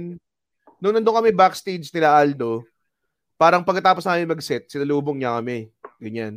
Hey man, good set. Did you have fun? That's what's important. Parang inaano ka, parang bro, treat me as a peer, pare. Alam mo yun, gusto ko ganunin eh. Hindi yung tipong mukha ko charity case sa'yo. Jokoy went to the stage and they're giving this young man an opportunity. Parang ganong klase. Okay, I mean, fine. Thank you. Thank you sa mga corporate gig after na nakuha akong booking tsaka mga gigs after. Pero, alam mo yun, I've been doing it for 13 years, man. I mean... Andun lang talaga inggit din natin, Red, di natin makakakaila. Baka. Ayun, sinusupress pa natin eh. Na-caller. Siyempre, naandun yun eh.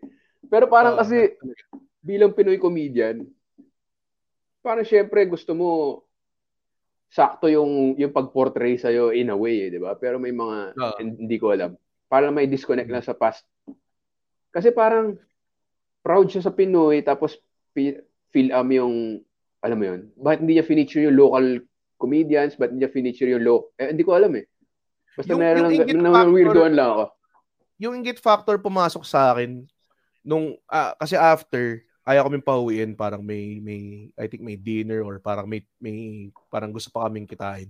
So hinihintay namin siya matapos. Meron siyang lineup of VIP guests na ini-entertain isa-isa. Tapos dude, yung mga nandun who's who talaga eh. May Martin Rivera, Min Mendoza. Talagang ang daming celebrity backstage. So parang ako, ano ba to? Parang nag-perform tayo sa harapan ni Maine dati, di ba? Hindi naman tayo pinansin ng ganun eh. Alam mo yun? Parang yun yung... Yeah, ganun nga yung point na pag umabot tayo ron, Red, ganun din tayo eh. wala pa lang kasi tayo dun eh. Pero kapag umabot tayo dun, putya, wala nang guest-guest na. wala pa lang kasi tayo dun eh. Kaya dito yung pero I think dun pumasok yung inggit ko eh. Kasi tipong, yo, parang... Mga taga-ABS at GMA, nandyan lang kami sa paligid, oh. Manood naman kayo sa amin. Puta, tatawid ka lang ng EDSA. Galing ka mo nun. Oh. Diba? Wala, ano talaga yan, colonial, may colonial mentality na, aside from inggit, even before, hindi pa ako nag-stand-up, high school ako, parang may ganun ako kay Rex eh. It turns out, sobrang cool na tao pala si Rex. Pero, ganun, dati pa lang eh. Kasi like yung Marites, parang, tatawa kayo dyan, tama naman yung accent niya, Pinoy siya eh. Ganun talaga accent niya. So parang may ganun ako ever since na parang dahil galing na sa or yung ano si Journey, marami mga kwentong ganyan eh. May pet peeve lang ako na ganun na parang okay, si Rex benefit siya sa appeal na hindi pa sikat yung Pilipino noon eh. Wala pang nagbe-mention kung ano. Hindi nga nila alam kung sa tagasan tayo eh, di ba? So nag-benefit siya ron sa appeal na, uy puta, may isang Amerikano na minimension yung culture natin. Like, alam niya yung nagtuturo ng labi, alam niya yung dumadaan, ganun-ganun. Diba? And at the same time, as a comedian din, wala pang nagbibring ng ganong klaseng, kumbaga para pag nanonood ka naman ng mga Dolphy, hindi yun yung pinag-uusapan niya eh. Kasi never nagkaroon ng tao na outsider na in-observe niya yung mga ginagawa natin. So, kumbaga, si Dolphy ka, pinagtawanan mo yung mga, pagdadaan ako, hinaharang niya yung ganyan. Hindi siya magiging magandang, ano, kumbaga, hindi, kasi, ang dating kay Rex is, oy, feel-am siya, ito yung napapansin niyo sa comedian eh. Oh. May nagtatanong pala, para lang, baka sabihin niyo, inactive na si Rex, at di namin pinansin. May nagtatanong dito, kanina, hindi ko lang mahanap yung comment. Yan, naalala niyo ba si Rex Navarrete? Grabe naman to. Hey dude, noon nakasama ko si Rex, sobrang sarap panoorin ni Rex. Kasi haba ng mga joke niya eh. Oo. Tsaka ano, lupit ni Rex mag-joke. Tsaka solid ka kasama sa person. As in, pagkatapos mo tumatambay kayo, tatambay talaga siya with you, magkapagkwentuhan siya and everything. And Rex is actively posting si Epi pero non-comedic na, more political. Hindi. Si Rex is still active as a stand-up comedian. Hindi na siya makalipad dito, pero I'm pretty sure twice or thrice a year na sa Pilipinas yun. And some of mga isang shows, Comedy Manila Comedians yung ginagamit nila pang open sa mga shows niya. Si Rex was tawag doon, actually kasama siya sa Kuala Lumpur International Comedy Festival. Oh. So isipin niyo, dati nung finlayin kami ng mga taga KL, nasa isang eroplano, ako, si Vic, si James, si GB, si Alex Calleja, tsaka si Rex Navarrete. Nasa isang eroplano kami lahat. Tangin na, kung nag-crash yung eroplano na yun. Parang naubusan ka ng mga komedyante na kaya mag-isang oras. Lahat ng Pinoy na komedyante na kaya mag-isang oras. Wala, kasi talagang... Pero ang daming galing magsulat nila ng joke ni Rex. Yung ano, basta galing. Yung Pinoy siya, di ba? Tapos he was the only Pinoy in Ontario or Ohio, parang gano'n na state. Tapos inimbita siya nung kaibigan niyang puti. Tapos, I was just wondering, you have Spanish, you have Spanish last name, you're Asians, you but you don't look Chinese, and you dance as good as the black boys. What are you? We tried to open National Geographic and you weren't there. Tapos yung si Brian O'Brien ba yun? Yun yung favorite. Si Brian O'Brien. Yung kinakausap ng yun yung hindi lang accent eh. Kasi parang wordplay na iba yung I love saying your name, Brian or Brian. It's like I'm calling you from far away. Brian, oh Brian. I like your hair. It's like it's on fire. It's on fire. Kasi nahihiya siya sa pagkain kasi yung puwet ng baboy pinapakain. Pinakain siya ng lengua. This is Rex Payne. Yung puwet ng baboy. Ano yan?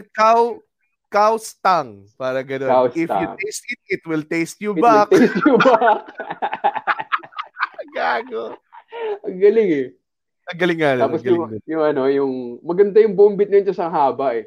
Binisita niya yung puting friend niya. Tapos yung yung stop crying. It's pig's blood. Stop crying. Stop crying. Stop crying. This is the tail. This is the best part. It's right next to the anus. Stop crying. Stop crying. Kino-call back pa ulit-ulit eh. Stop crying. Lupit mag-joke. Ang haba ng beats niya. Grabe. Ang galing. Tsaka mag-set up yun ng mga siguro 2 minuto si Rex. Walang nakakatawa. Kukwento niya lang yung nangyayari. Bilang putang ina, trat-trat to. Tuloy-tuloy. Yun yung malupit talaga. Ayan, ano naman ang ganda puti? Talaga ang ganda ng special ni Jokoy bago itong variety show talaga eh. Sobrang jam pack. Meron pa siya mga yung accents. 'Di ba? Yung parang Mexicans, yung parang first time ko marinig yun eh. Kakaiba, yung parang Mexicans sounds like they're always falling off a cliff. Yung parang, obra na hambre. Yung mga ganun. Kasi mga Vietnamese parang nagre-racing, mga ganun. Tapos yung Mexicans tsaka Pilipino, hindi raw ma-tell apart. Tapos may tinawag siya sa audience. What about you, sir? Are you Mexican? Filipino. Parang sumwak yung crowd work niya sa material niya. Hindi eh. Pero yung last niya naging variety show eh. Parang weird. Sobra. Na-weird na ako dun sa Actually, kahit yung Mall of Asia, makikita mo rin na na-expose din si Jokoy na wala talaga siyang alam sa Filipino culture kasi nagre-riff siya sa audience tapos ang ka-riff niya si Aiza Siguera, hindi niya alam na siya yun. What's your name? Aiza? What, parang ganun. Aiza. Bilang mama yung katabi niya, she's famous here. Oh, sorry, I didn't know. Parang ganun. So ako parang, man, that's Aiza Siguera, man. I mean, siguro dapat yung MOA na lang yung ginawa niya Netflix, no? Yung pure stand-up. Oo. Pero kasi gumamit siya lumang material. Yun daw ang sabi sa according to Moa. Sabi ni Aldo, he used old material daw. Siguro kaya bawal, kaya kailangan bago kasi. Parang okay. Kami ng meron dito, nainis ako sa Pinoy comedy na accent. Tangina, galing kaya ng nanay ko mag-English. Hindi ka kasi typical Filipino, David. Kasi yung nanay mo, alam ko, GM ng DDB eh, di ba? Rich kid ka eh, rich kid. Medyo iba yun. Ayan, meron daw real story dito. Real story, bits Rex about Filipino names, di ba? Parang Ding Dong Bong, Bing Bong, Bong Bong. Tapos andun daw si Bong Bong Marcos. Ay, wala na masama doon ah. Unless walang sense of humor si Bongbong. Tapos sour yung mukha niya. Oo, di ba? Pero, tingnan mo, pero natamay si Rex for a couple of minutes. Nagigets niya kung sino yung kausap niya. Oo. Diba? Oh, tama, hindi tulad ni Jokoy. Hindi ko alam sintong putang ina Aiza Siguera na to, di ba? Pasa ko parang hindi ko, parang yung ginamit ko si Inigo Pascual, hindi ko naman alam na, puta, hindi naman parang ganun kasikat to. Parang, who the fuck is this, di ba? Parang ganun, 'di ba? Mali talaga, mali. Mali kumbaga yung nagturo ng culture kay Joe. 'Di ba yung sinabi ko sa kanya so ito yung kwento. Pumunta si Joe kay sa Moe's, 'di ba? Tapos nanood siya ng open mic, kalahati ng open mic. Tapos nung sumampa ako, sige lang. Bakit ang lamig? So ikukwento ko, guys. Pumunta si Joe kay sa open mic. Tapos, para mag-open mic yung mga openers, hindi daw siya dapat mag-open mic. Nawala na naman siya. Ano nangyari? Why is this happening? Anyways, kukwento ko. By the time matapos yung kwento ko, for sure, tapos na yan. Napindot mo ba? Napindot ko yung live eh. Pinipindot ko yung chat. Tito moment. Sige. Game. Okay. So, nung nag-set ako, nandun si Jokoy. Parost yung atake ko. Kasi ako, kailangan ko i-address na nandun siya. Hindi naman pwedeng hindi naman pwedeng mag-set lang ako tas oh hopefully ganyan. Kasi yung mga tao may attention kay Joko eh. So andun ako inano ko siya, tawag doon, sinabi ko sa kanya na pag nagtagalog ka, we're gonna make so much money, 'di ba? Parang ganoon. Mm. 'Di ba? And then nung umangat na si Jokoy, eventually nagset din si Jokoy. Binalikan niya ako. Tapos sabi niya, may sinabi pa siya na parang, don't you see, I know Tagalog. Parang ganun. Tapos yung sunod na word na sinabi niya Tagalog, sobrang mispronounced. Parang alam mo yun. Tapos yung mga tao pa, okay. Diba? So, alam mo yun, hindi siya talaga aspin. Kasi si Rex nakapag-Tagalog ng konti. Kahit pa paano. Kumbaga parang sour siya na ano eh. Mm. Kasi like, inano niya sa Instagram niya eh, parang my goal this year is to be fluent in Tagalog. Tapos parang minolto ko lang nito na parang, hey, I think you can do it. You can be fluent in Tagalog. Tapos parang may, di ba nga on stage, parang sinabi niya, bitch, I know Tagalog. Parang gano'n, parang ayaw niyang tanggapin na, bro, sorry, kulang ka sa pagiging, parang to put it bluntly, kulang ka sa pagiging Pinoy, pare. Sorry. Yun yung parang ayaw niya ayaw niya marinig yun kasi yun yung calling card niya, Pinoy siya eh. Ayaw niya marinig yun. So parang hindi, ewan ko. Weird lang. Yun. So, tumagal yung Jokoy usapan. Nung una, parang okay pa tayo eh. Siyempre. Iba talaga pag may selos ka eh. Yung mga frustration mo eh, ng success. Kasi David gagatong po eh. Ano tingin nyo sa comedy ni Mikey Bustos? So, ganyan. Hindi namang stand-up comedian yun. Pare, Carlin, Chappelle, Bustos, pare. Top 3. Hindi ba pwedeng awayin si Mikey Bustos? Nag-out na siya. Bawal na yun. Though, alam mo ba yung infamous, hindi ba infamous? More of nangyari na parang pinagtapat daw si Chino Liao tsaka si Mikey Bustos sa isang... kasi parang junior jock si Chino dati. Tapos parang pinaamin yata nila na parang tinatrash talk ni Chino si Mikey Bustos dati. Si Mikey Bustos parang okay. Tapos nag-away din sila online na sinasabi ni Chino, nakakatawa si Mikey Bustos, blah, blah, blah, blah, blah. Tapos sabi ni Mikey Bustos, ang defense niya is, so hindi nakakatawa ang Filipino culture. Parang gano'n, parang ginamit niya yung pagka-Pinoy niya. Tapos parang, hindi yung point, pare. Ang point is, hindi ka nakakatawa, okay? Yun yung ano. Saka nakakatawa, yung si Mikey Bustos talagang sobrang Filipino. Yung, kumbaga, sobrang talagang Pinoy exploitation. Yun yung nga yung sinabi ni Alex. Ni Alex siya tabakunda. Yun nga. Sabihin ko kasi sa Pilipinas kakain ng adobo. Si Alexio, kasama namin solid okay. Parati yung nagsasuggest ng mga gig na, ng mga sketch na sobrang Pinoy daw. Yung tipong nakikipag-make out sa Philippine Eagle tapos may hawak ang mga tarsier. Dapat daw ganun para sumikat. Para ganun. Screaming Pinoy talaga eh. No? Kailangan Screaming Pinoy. And totoo siya, it's a true way to get viewers sa mga influencers. They always do Filipino content because alam nilang i-consume siya ng mga Pilipino. Talagang it's a real thing. May word nga sila for it, nakalimutan ko lang eh. Pero it's along the lines of parang Pinoy expectation or Pinoy baiting, parang ganun yung tawag. Pero nagwa-whitening sila. Pero yung mga yun, foreigners yun. Tapos yung mga nagwa-whitening, yes. Oo. Nag-whitening, tapos foreigners yung mga... Wala, tuwan-tuwa. Yun nga yung joke ni JB, di ba?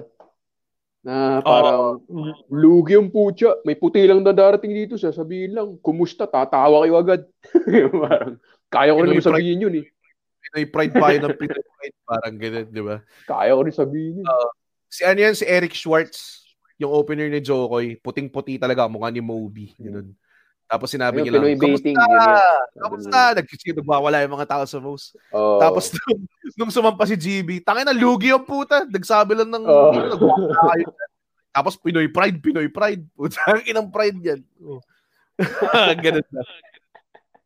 Galing. Pero wala, hindi mo kami mabash dahil komedyante rin ka. Pag napikon ka doon, tapos komedyante ka, talo ka. Komedyante ka nga tapos mapipikon ka, di ba? Actually, medyo yun yung tactic ko eh.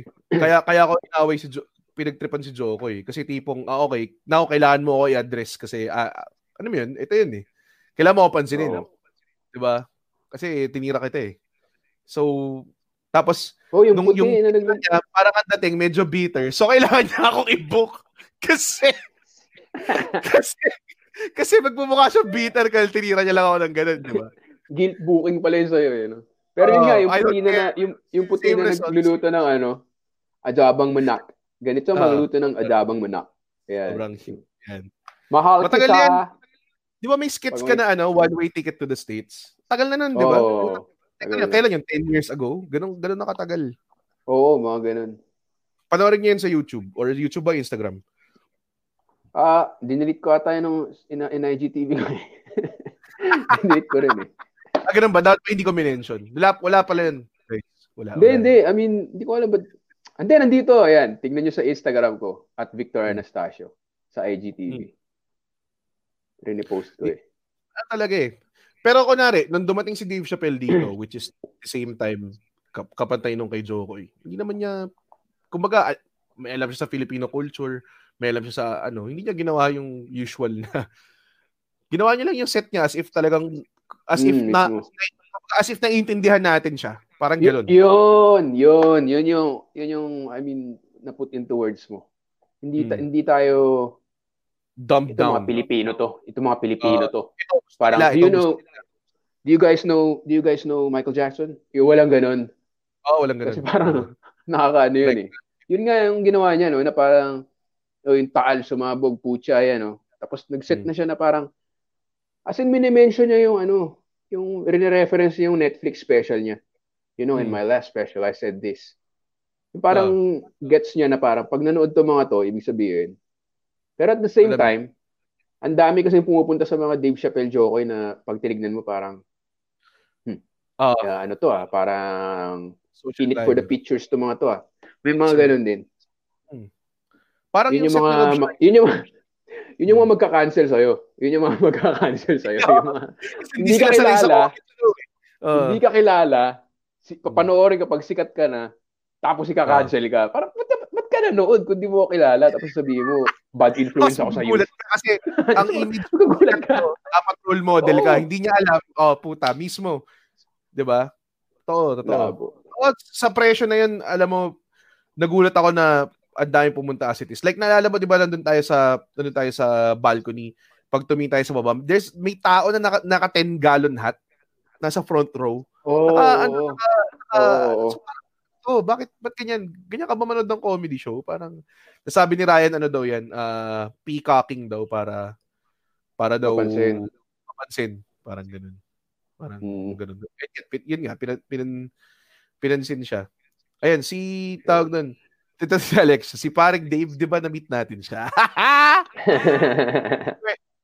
2020 highlights, na-meet namin si Dave Chappelle. Technically, ito yung nangyari. Okay, hindi naman siguro marinig ng mga tao. Ang nangyari dito is, kilala ko yung isa sa mga Phil-Am na agent na parang had a hand in linking Soler and Dave Chappelle. So, nung nandito siya, yung guy na yun, binuko kasi yung talent niya na wrestler sa isang wrestling show. So, kinakausap ko siya. Tapos, binibigyan kami ng information kung saan sila magdi-dinner. So, yun ang mga namin dinner. Eh. Ayan yun. Feast your eyes on that.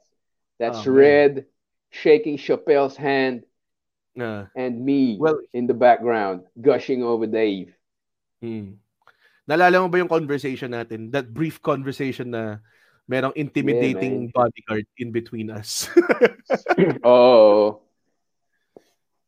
Tapos pero parang, sinabi mo yung ano eh.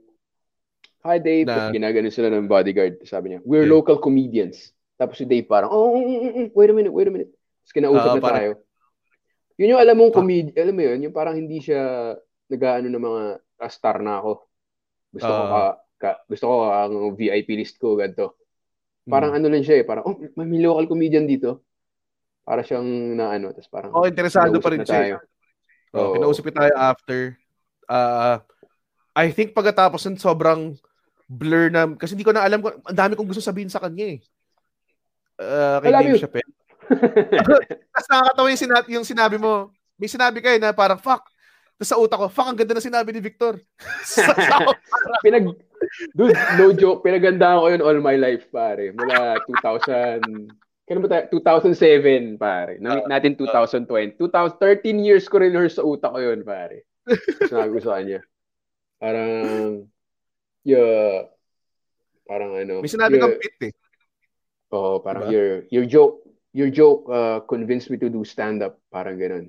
Your bit, how old is 15 really? Tapos parang sabi. Yeah, yeah. Oh! Parang ganun. Sabog siya eh, though. No doubt. Alam mo yung, like, okay, nag-smoke kami. Pero may mga times na may mga tao nag-smoke na hindi halatang sabog eh. Lalo na yung mga bihasa. Siya puta, ng time na yan, parang, sabog na sabog to. Kasi ang laki ng mata niya, tas pulang-puli. Tapos, nung kinamayan niya ako, una-una yung kamay niya, very, very callousy. Naming kalyo. Siguro, dahil nagbubuhat siya. So, I guess, ganun yung, ano. Nung sinabi niya na, tawag doon. So, umabot na tayo sa Dave Chappelle portion, para matatapos tayo ng 2 a.m. nito. Finally. Tawag doon. Nung yung minention natin na local comedians, kumbaga para hinawi niya yung bodyguard niya eh, di ba? Tapos nagtanong siya kung how is it, kung paano yung scene and everything. Parang ganun. Gusto ko sabihin sa kanya na we don't tieres. Parang ano mo yun, gusto ko pagyabang. So pagyabang.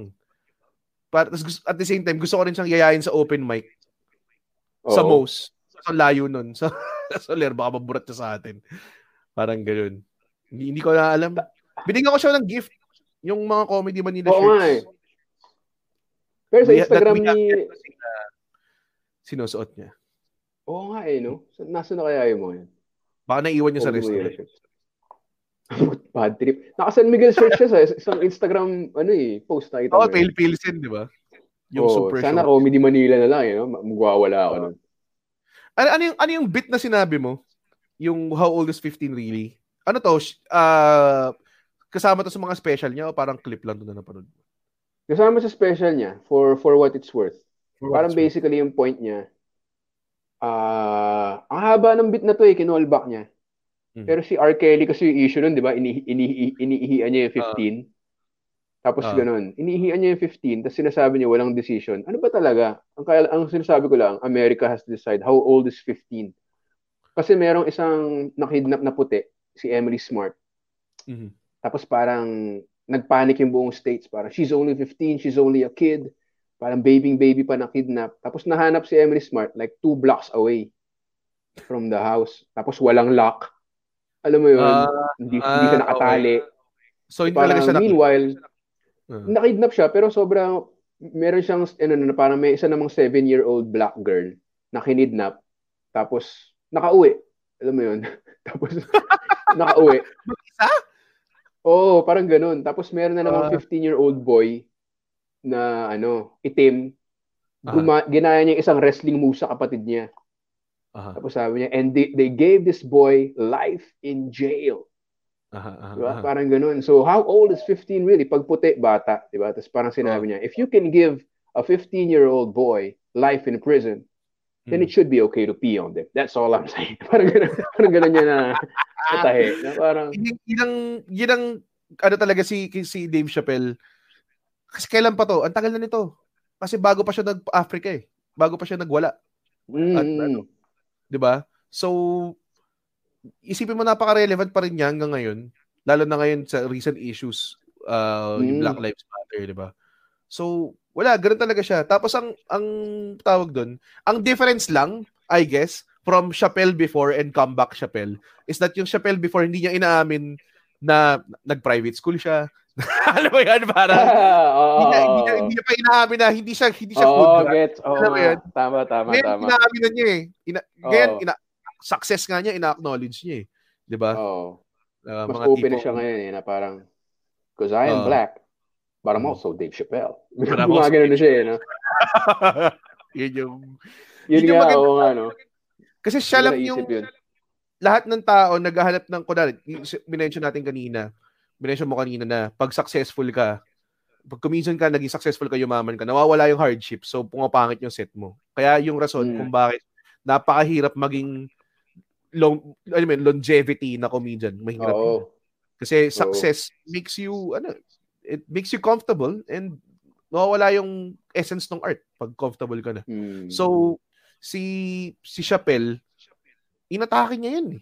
Head on. Sinabi niya sa tao, successful ako, sobrang galing kong komedyante, na may bit siya yung kicked her in the pussy, di ba? Parang ganun. Oh. Yung dating niya, sobrang successful in everything. Tapos, nakahanap siya ng way to make it funny and very informative and everything. Kaya ako parang, hindi ko masabi kung influenced ako by him. Kasi may mga tao naman, sino influences mo? Masasabihin ko si Bill Burr influence ko. Si Louis C.K. Si Chappelle favorite ko. Kasi, I doubt, parang, hindi ko masabi na, alam mo yun, imposibleng sabihin ko na derivative yung work ko sa kanya kasi puta sobrang ganda ng work niya eh. It would pale in comparison. Diba? Ako, ang nakuha ko kay Chappelle, kasi isang idol ko rin nun syempre nung nagsistart ako si Alex mismo eh, si Alex Calieja.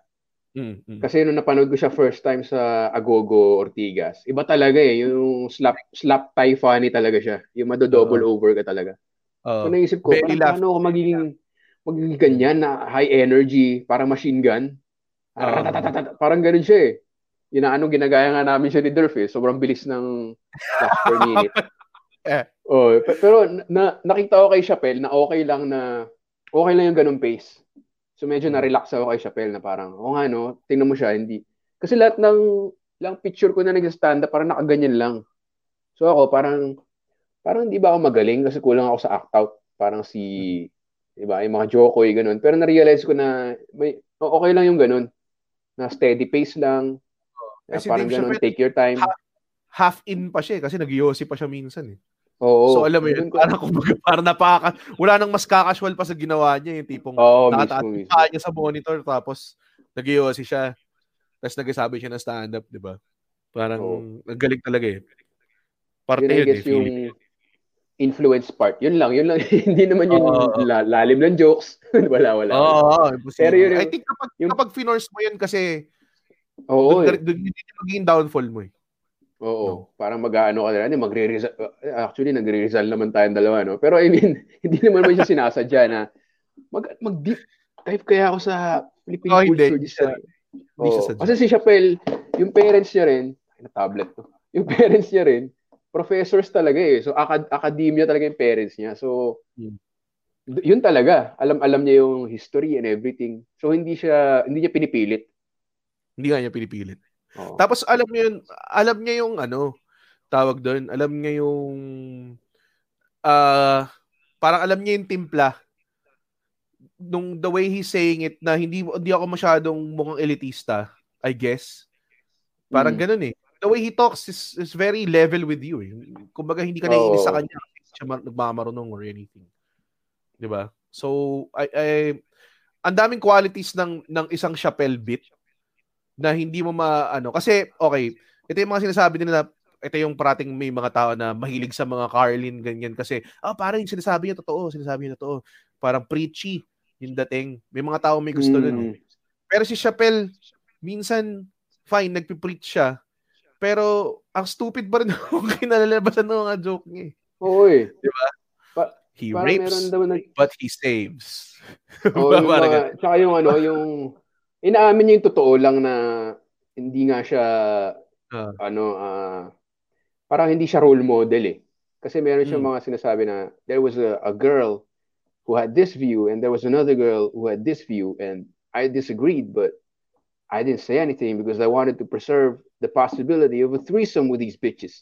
Parang yung mga ganun siya na, alam mo yun, parang totoo eh, sobrang totoo. Pero I mean, in this culture, problematic.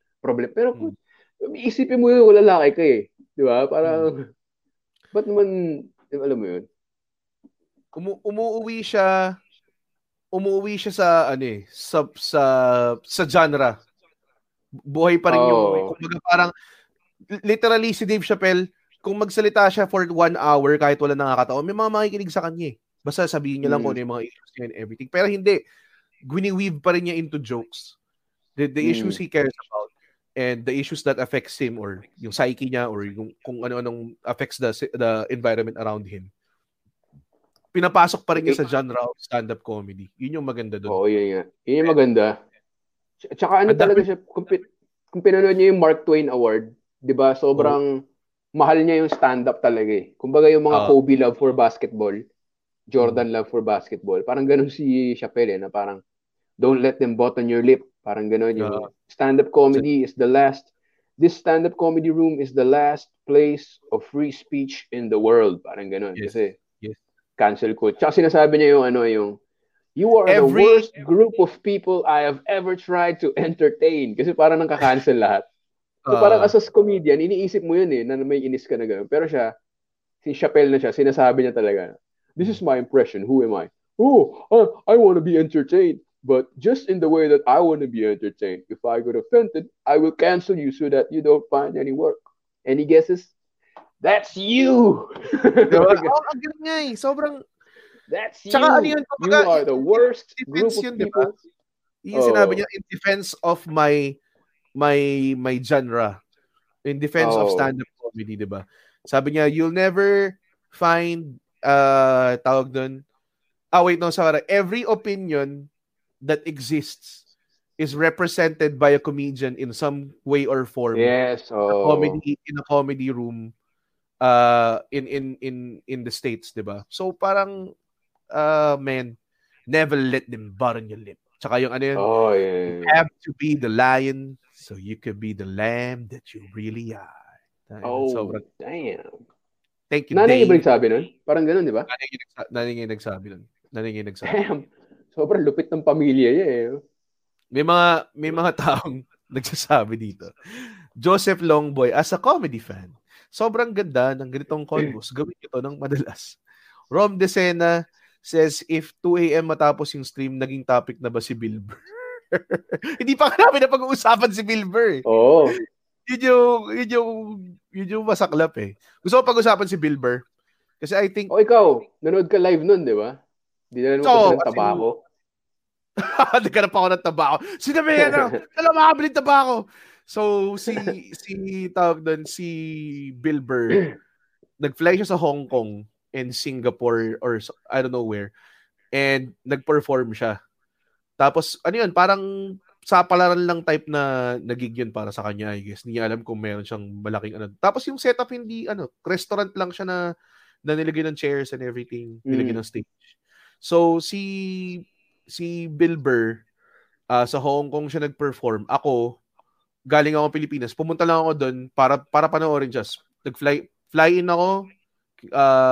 Kinausap ko yung mga taga-Hong Kong na comedian na baka pwede ako magstay sa place. Naka-stay ako kay Sam Morehouse para magbaba ng gamit. Tapos, yun.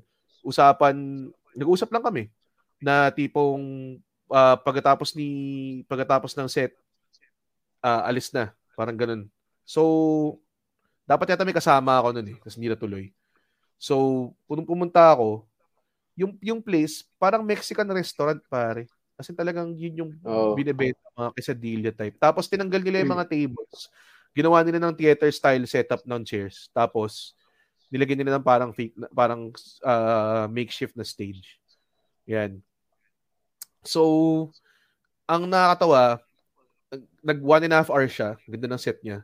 Tapos pagkatapos nakausap namin siya sa sa labas ng restaurant. As in, papunta kami sa isang bar, paakit kami ng escalator. Tapos nandun lang siya pa rin, nakatayo lang siya, walang pumapansin sa kanya or anything. Nung paakit kami ng escalator siya. Nung paakit kami, parang, oh shit, ayan siya. Ganyan, nagtuturoan na. Parang ganun. Tapos siya nakatalikod siya sa amin, nung nilapitan namin siya. Kilala mo si Sean Aber. Oh, si Sean Aber. Hindi ako makasalita eh. Tapos parang si Sean, pinupush niya ako sa parang, Red's a big fan. Winning man ka. Winning man ako ni Sean Aber kay Bill Burr. Him and his crew, in Comedy Manila, they run all the shows in the Philippines. Tapos sabi ni Bill Burr, oh yeah, huh? If I come there, don't you hate us white people? Parang ganun, hindi pa niya alam kung ano. Parang ganun. Pero sobrang solid yung tao para sabihin yun, di ba? Parang hindi siya. Sobrang solid niya para sabihin yun. Ang dami yung sinasabi. Tapos ako sinasabi ko lang, sundin ka sa airport. Tapos parang feeling ko na freak out siya dahil sinabi ko yun. Sobrang nanginginig yung pa ako nun eh. Tapos binigyan ko siya ng, yun nga, yung tabako and everything. Tapos sobrang cool yun. Nakipag-usap siya sa amin. And, imposible di ba starstruck sa mga Idol nating comedian eh. Lalo na sa States kasi hindi mo naman maiisip na mai-meet mo siya eh. Alam mo 'yun. Oo. Parang eh, 'di ba? Sobrang mind-blowing nga eh, no? Pagka yung kay Dave talagang parang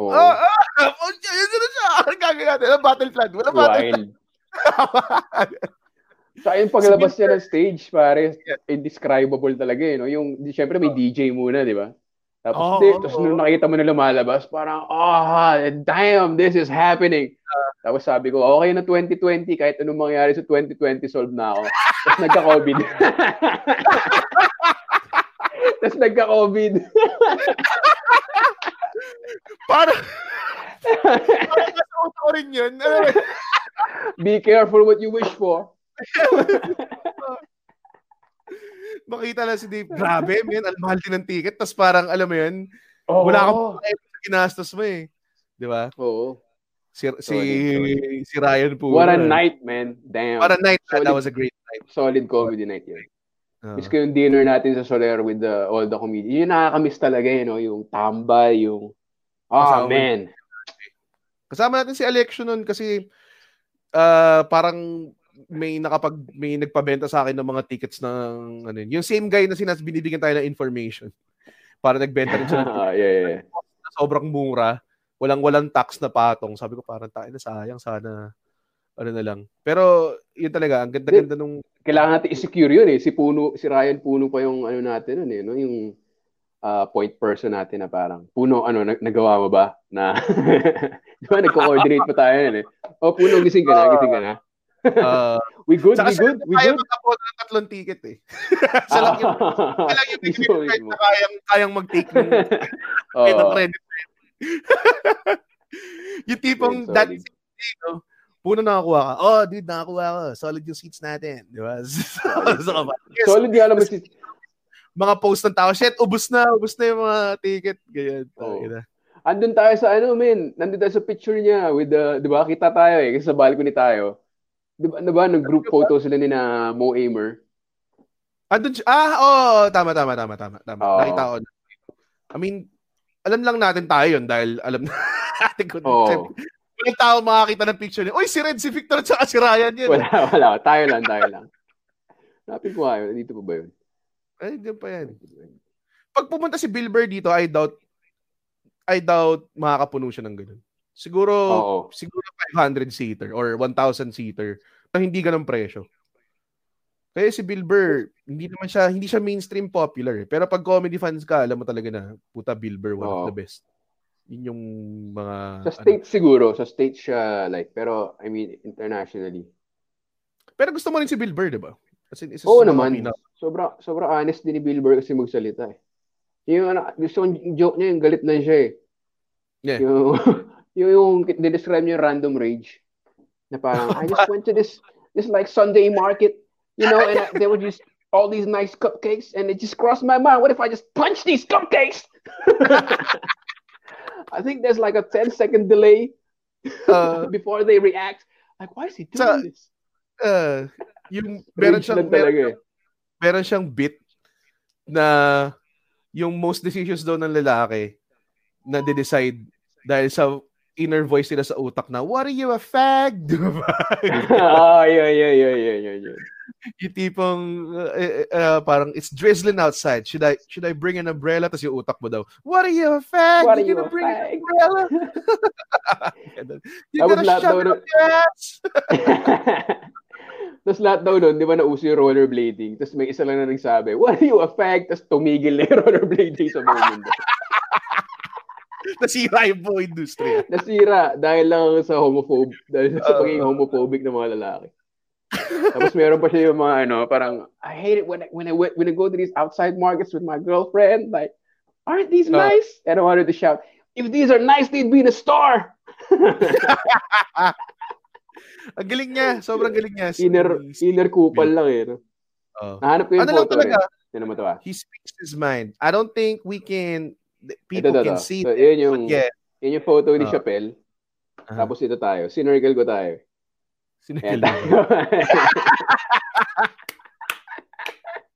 I don't know if you can see us, but that's us. Kami yan. For sure.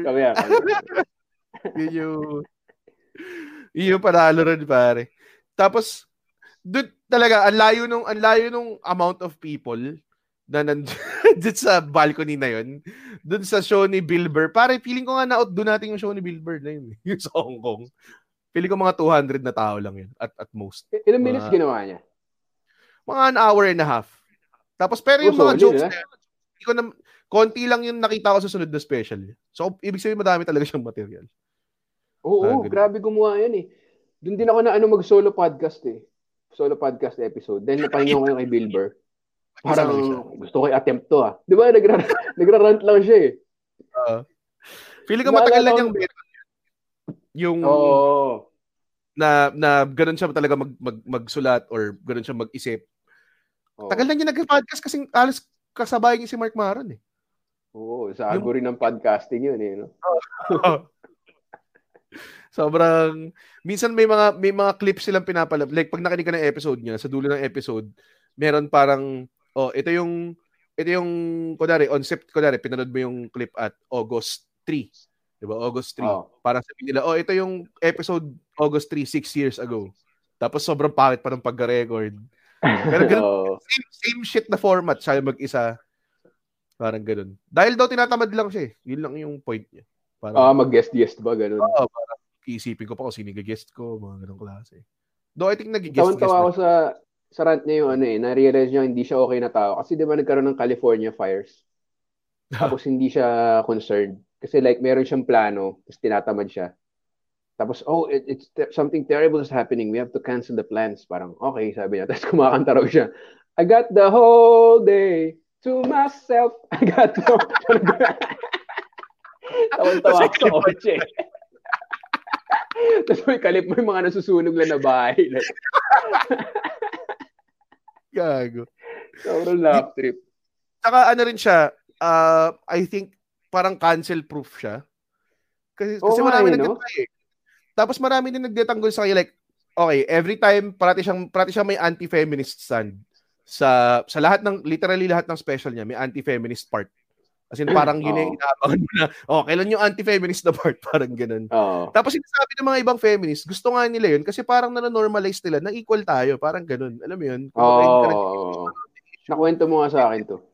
Ang galing nga eh. So, ewan ko. Feeling ko hindi ako ganun kagaling para sabihin ko yun or something. Baka... Well, matanda na rin siya. I guess marami rin siya talagang experience. Tapos like, ewan ko. Tsaka matagal na siya nagko-comedy. Tsaka matagal, experience. Life and stage experience, pare. So, talagang legit. Oh. Yun ang title ng podcast episode na to. Life and stage. Og na? Or our favorite life is clickbaity. Life. Maganda yung ano. Tawag doon. Yun. So, I guess, dahil nagpas 2 oras na, I think i-round out na lang natin. So, may umalis na nga ayo. Good night, thank you daw. Hindi nga naman. Hindi ka rin napansin eh. Yeah. Okay. Thank you sa lahat ng mga nanonood. Pero I think we're gonna close it down with sino ang GOAT? GOAT doesn't have to be necessarily paborito mo or anything. Pero what do you think is the greatest of all time? Stand-up comedy-wise. And you know, bakit? So, yun. Ikaw muna dahil ikaw ang guest. Ako si Chappelle, dahil sinasabi rin ng peers niya. I mean, makuha niya respeto ng peers. Alam mo yung may opinion ka tapos na-validate na before. Wala, relevant lang siya tapos hindi siya naging good role model type na quote-unquote sellout. So, stand-up solid talaga siya. In it for the art. In it for the craft. Pinaka, I think, na definition ng hindi nag-sell out. Kasi puta, doon na yung pera sa table eh. Tapos tinanggihan niya. Oo, pare. Put your money where your mouth is, pare. Oo. Kung for the art, diba? Alam mo talaga yun. Diba? So, yeah, ako agree ako. I think hindi naman siya tawag doon. Hindi naman siya in contention or anything. I think kung meron man lalaban, Carlin, Pryor. Pero kasi hindi siya super relevant. I mean, I'm pretty sure they were groundbreaking noong time nila. And, you know, at their time, they were the comedians they needed. Pero si Chappelle, para sa akin kasi, he does some things na talagang yun, like yung joking about things na hindi mo talaga dapat i-joke about. Hindi lang yung sinasabi ko, yung mga tabu na topics, ha. Yung mga tipong, mayaman ako, successful ako, diba? Inaamin ko dati na, you know, I pretended I was from the hood. Diba? Yeah, man. Like, was rough in the PJs, man. Yeah. Ganun siya. Oh. So, parang, alam mo yun, he's so true to the craft. And, tas parang siya yung parang champion natin ngayon in a world or in a time na, at a time na I think very vulnerable yung craft natin ngayon because everybody's trying to cancel each other and people are, you know, trying to silence you for your opinions. So for a liberated and free thinking craft such as stand-up comedy wherein you have to be really open-minded with what people say, siya talaga yung I think pinaka-appropriate na guy on top. Yeah. Yeah. Si Louis C.K. malapit ng goat, pero yun, wala, nag-jackal siya sa harapan ng mga... Sabi nga Dave Chappelle, that terrible masturbation accident. before he died in that terrible masturbation accident.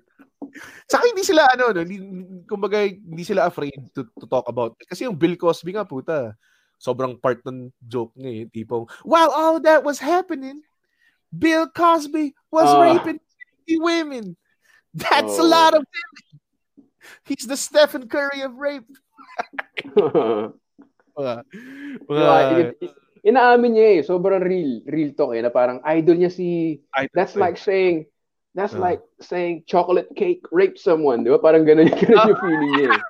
Ang ganda nun, puta. So parang, ganda. Anyway. Tapos gina-justify niya sa utak niya na like hindi siya nagplay sa this terrible. Parang inaamin niya na na-hurt ako doon, guys, na idol ko siya, ayoko matardis. Ginastify niya. 80 women, siguro naman kalahati lang doon eh. That's still 40 women. Yung parang hindi niya ma-justify sa utak niya. Yung turmoil, kumbaga. Yung turmoil ng utak niya, yung thought process ng utak niya. Ay na, magsisimula na naman tayo ng Dave Chappelle appreciation and baka tumagal. Kaya haba na naman. 12:10. Jet pa ka pa. Ayan, man. Batchmate ko rin yan. Stop, Jet. Thank you, Jet. Yun. So, thank you so much, guys, for this wonderful, wonderful show. I love this episode, man. Thank you, Dave. Thank you. Nagpapantasya na. Thank you, Vic. But also, remind you guys, we not fans, man. We not just fans, man. We fucking committed to this biz. Yeah. So, we want to promote our show that's happening at the end of this month called The Longest Laugh Down. That's some high-tech shit, man. Lumabas sa screen. StreamYard, pare, yun ang perks pag binigyan tayo ng StreamYard access ng Podcast Network Asia, pare. Yeah. So yeah, please go to our show, The Longest Laugh Down. Kita yun naman, talagang influenced by Dave Chappelle yung pangalan. So, fun. Dami natin sinasabi dito na, elevate yung comedy. Yung pag nag-isip tayo ng title lang siya. Longest Lap Down is happening September 26, 2020, featuring the best of comedy Manila. If you've never seen a stand-up comedy show, guys, ito yung, I think, very, very good entry point into local Filipino stand-up because it features absolutely the best of Pinoy stand-up comedy. May Nonong Baliran, Ryan Rem Sarita, Yuki Horikoshi, James Karaan, me and Victor, Alex Calia, and GB Labrador. Tickets are just 500 pesos. You can enjoy quality comedy from your home. Sa Zoom tong show na to, guys. Hindi to live. Wala pang mass gathering.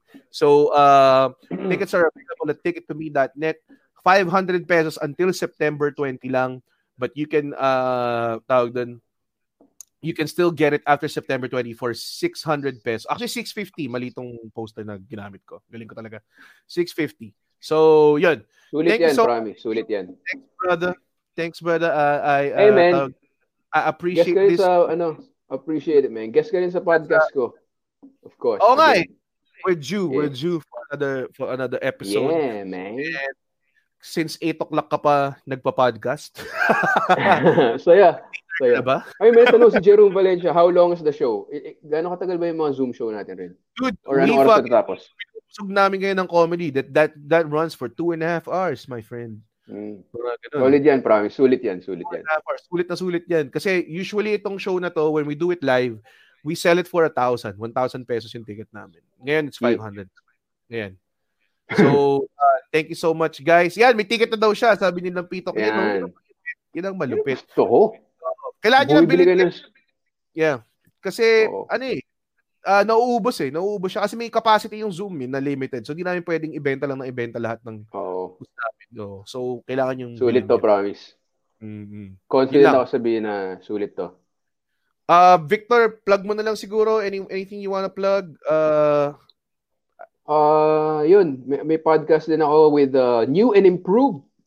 Fortified with Podcast Network Asia also. So, yeah. Sabayan with Victor on Spotify and follow me Instagram at Victor Anastasio. Tsaka syempre follow at Comedy Manila Instagram, Facebook para sa schedule ng shows. Sulit yung shows namin, guys. We need that. Ako nanonood ako ng Cool Pals show eh kasi I mean, as a comedian kailangan mo ring ma-entertain at makalimutan yung death and plagues na nangyayari sa labas tsaka yung mga internal stress mo tsaka mga anxiety mo about the future. Comedy really helps like no other. What a spiel, man! What a fucking spiel. Parang na tayo natin ng audiogram para sa podcast na to. But yeah, thank you so much, man. Thank you to everyone na nanood.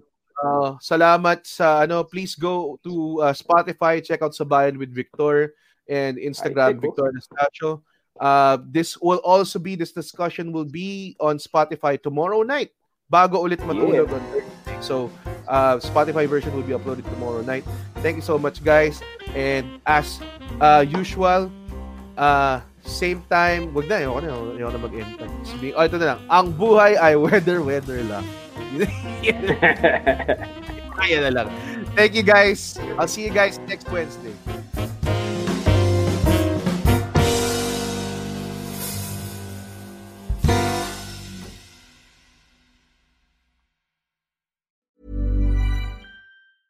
Hey, it's Paige DeSorbo from Giggly Squad. High quality fashion without the price tag. Say hello to Quince. I'm snagging high-end essentials like cozy cashmere sweaters, sleek leather jackets, fine jewelry, and so much more. With Quince being 50 to 80% less than similar brands. And they partner with factories that prioritize safe, ethical, and responsible manufacturing. I love that. Luxury quality within reach. Go to quince.com/style to get free shipping and 365-day returns on your next order.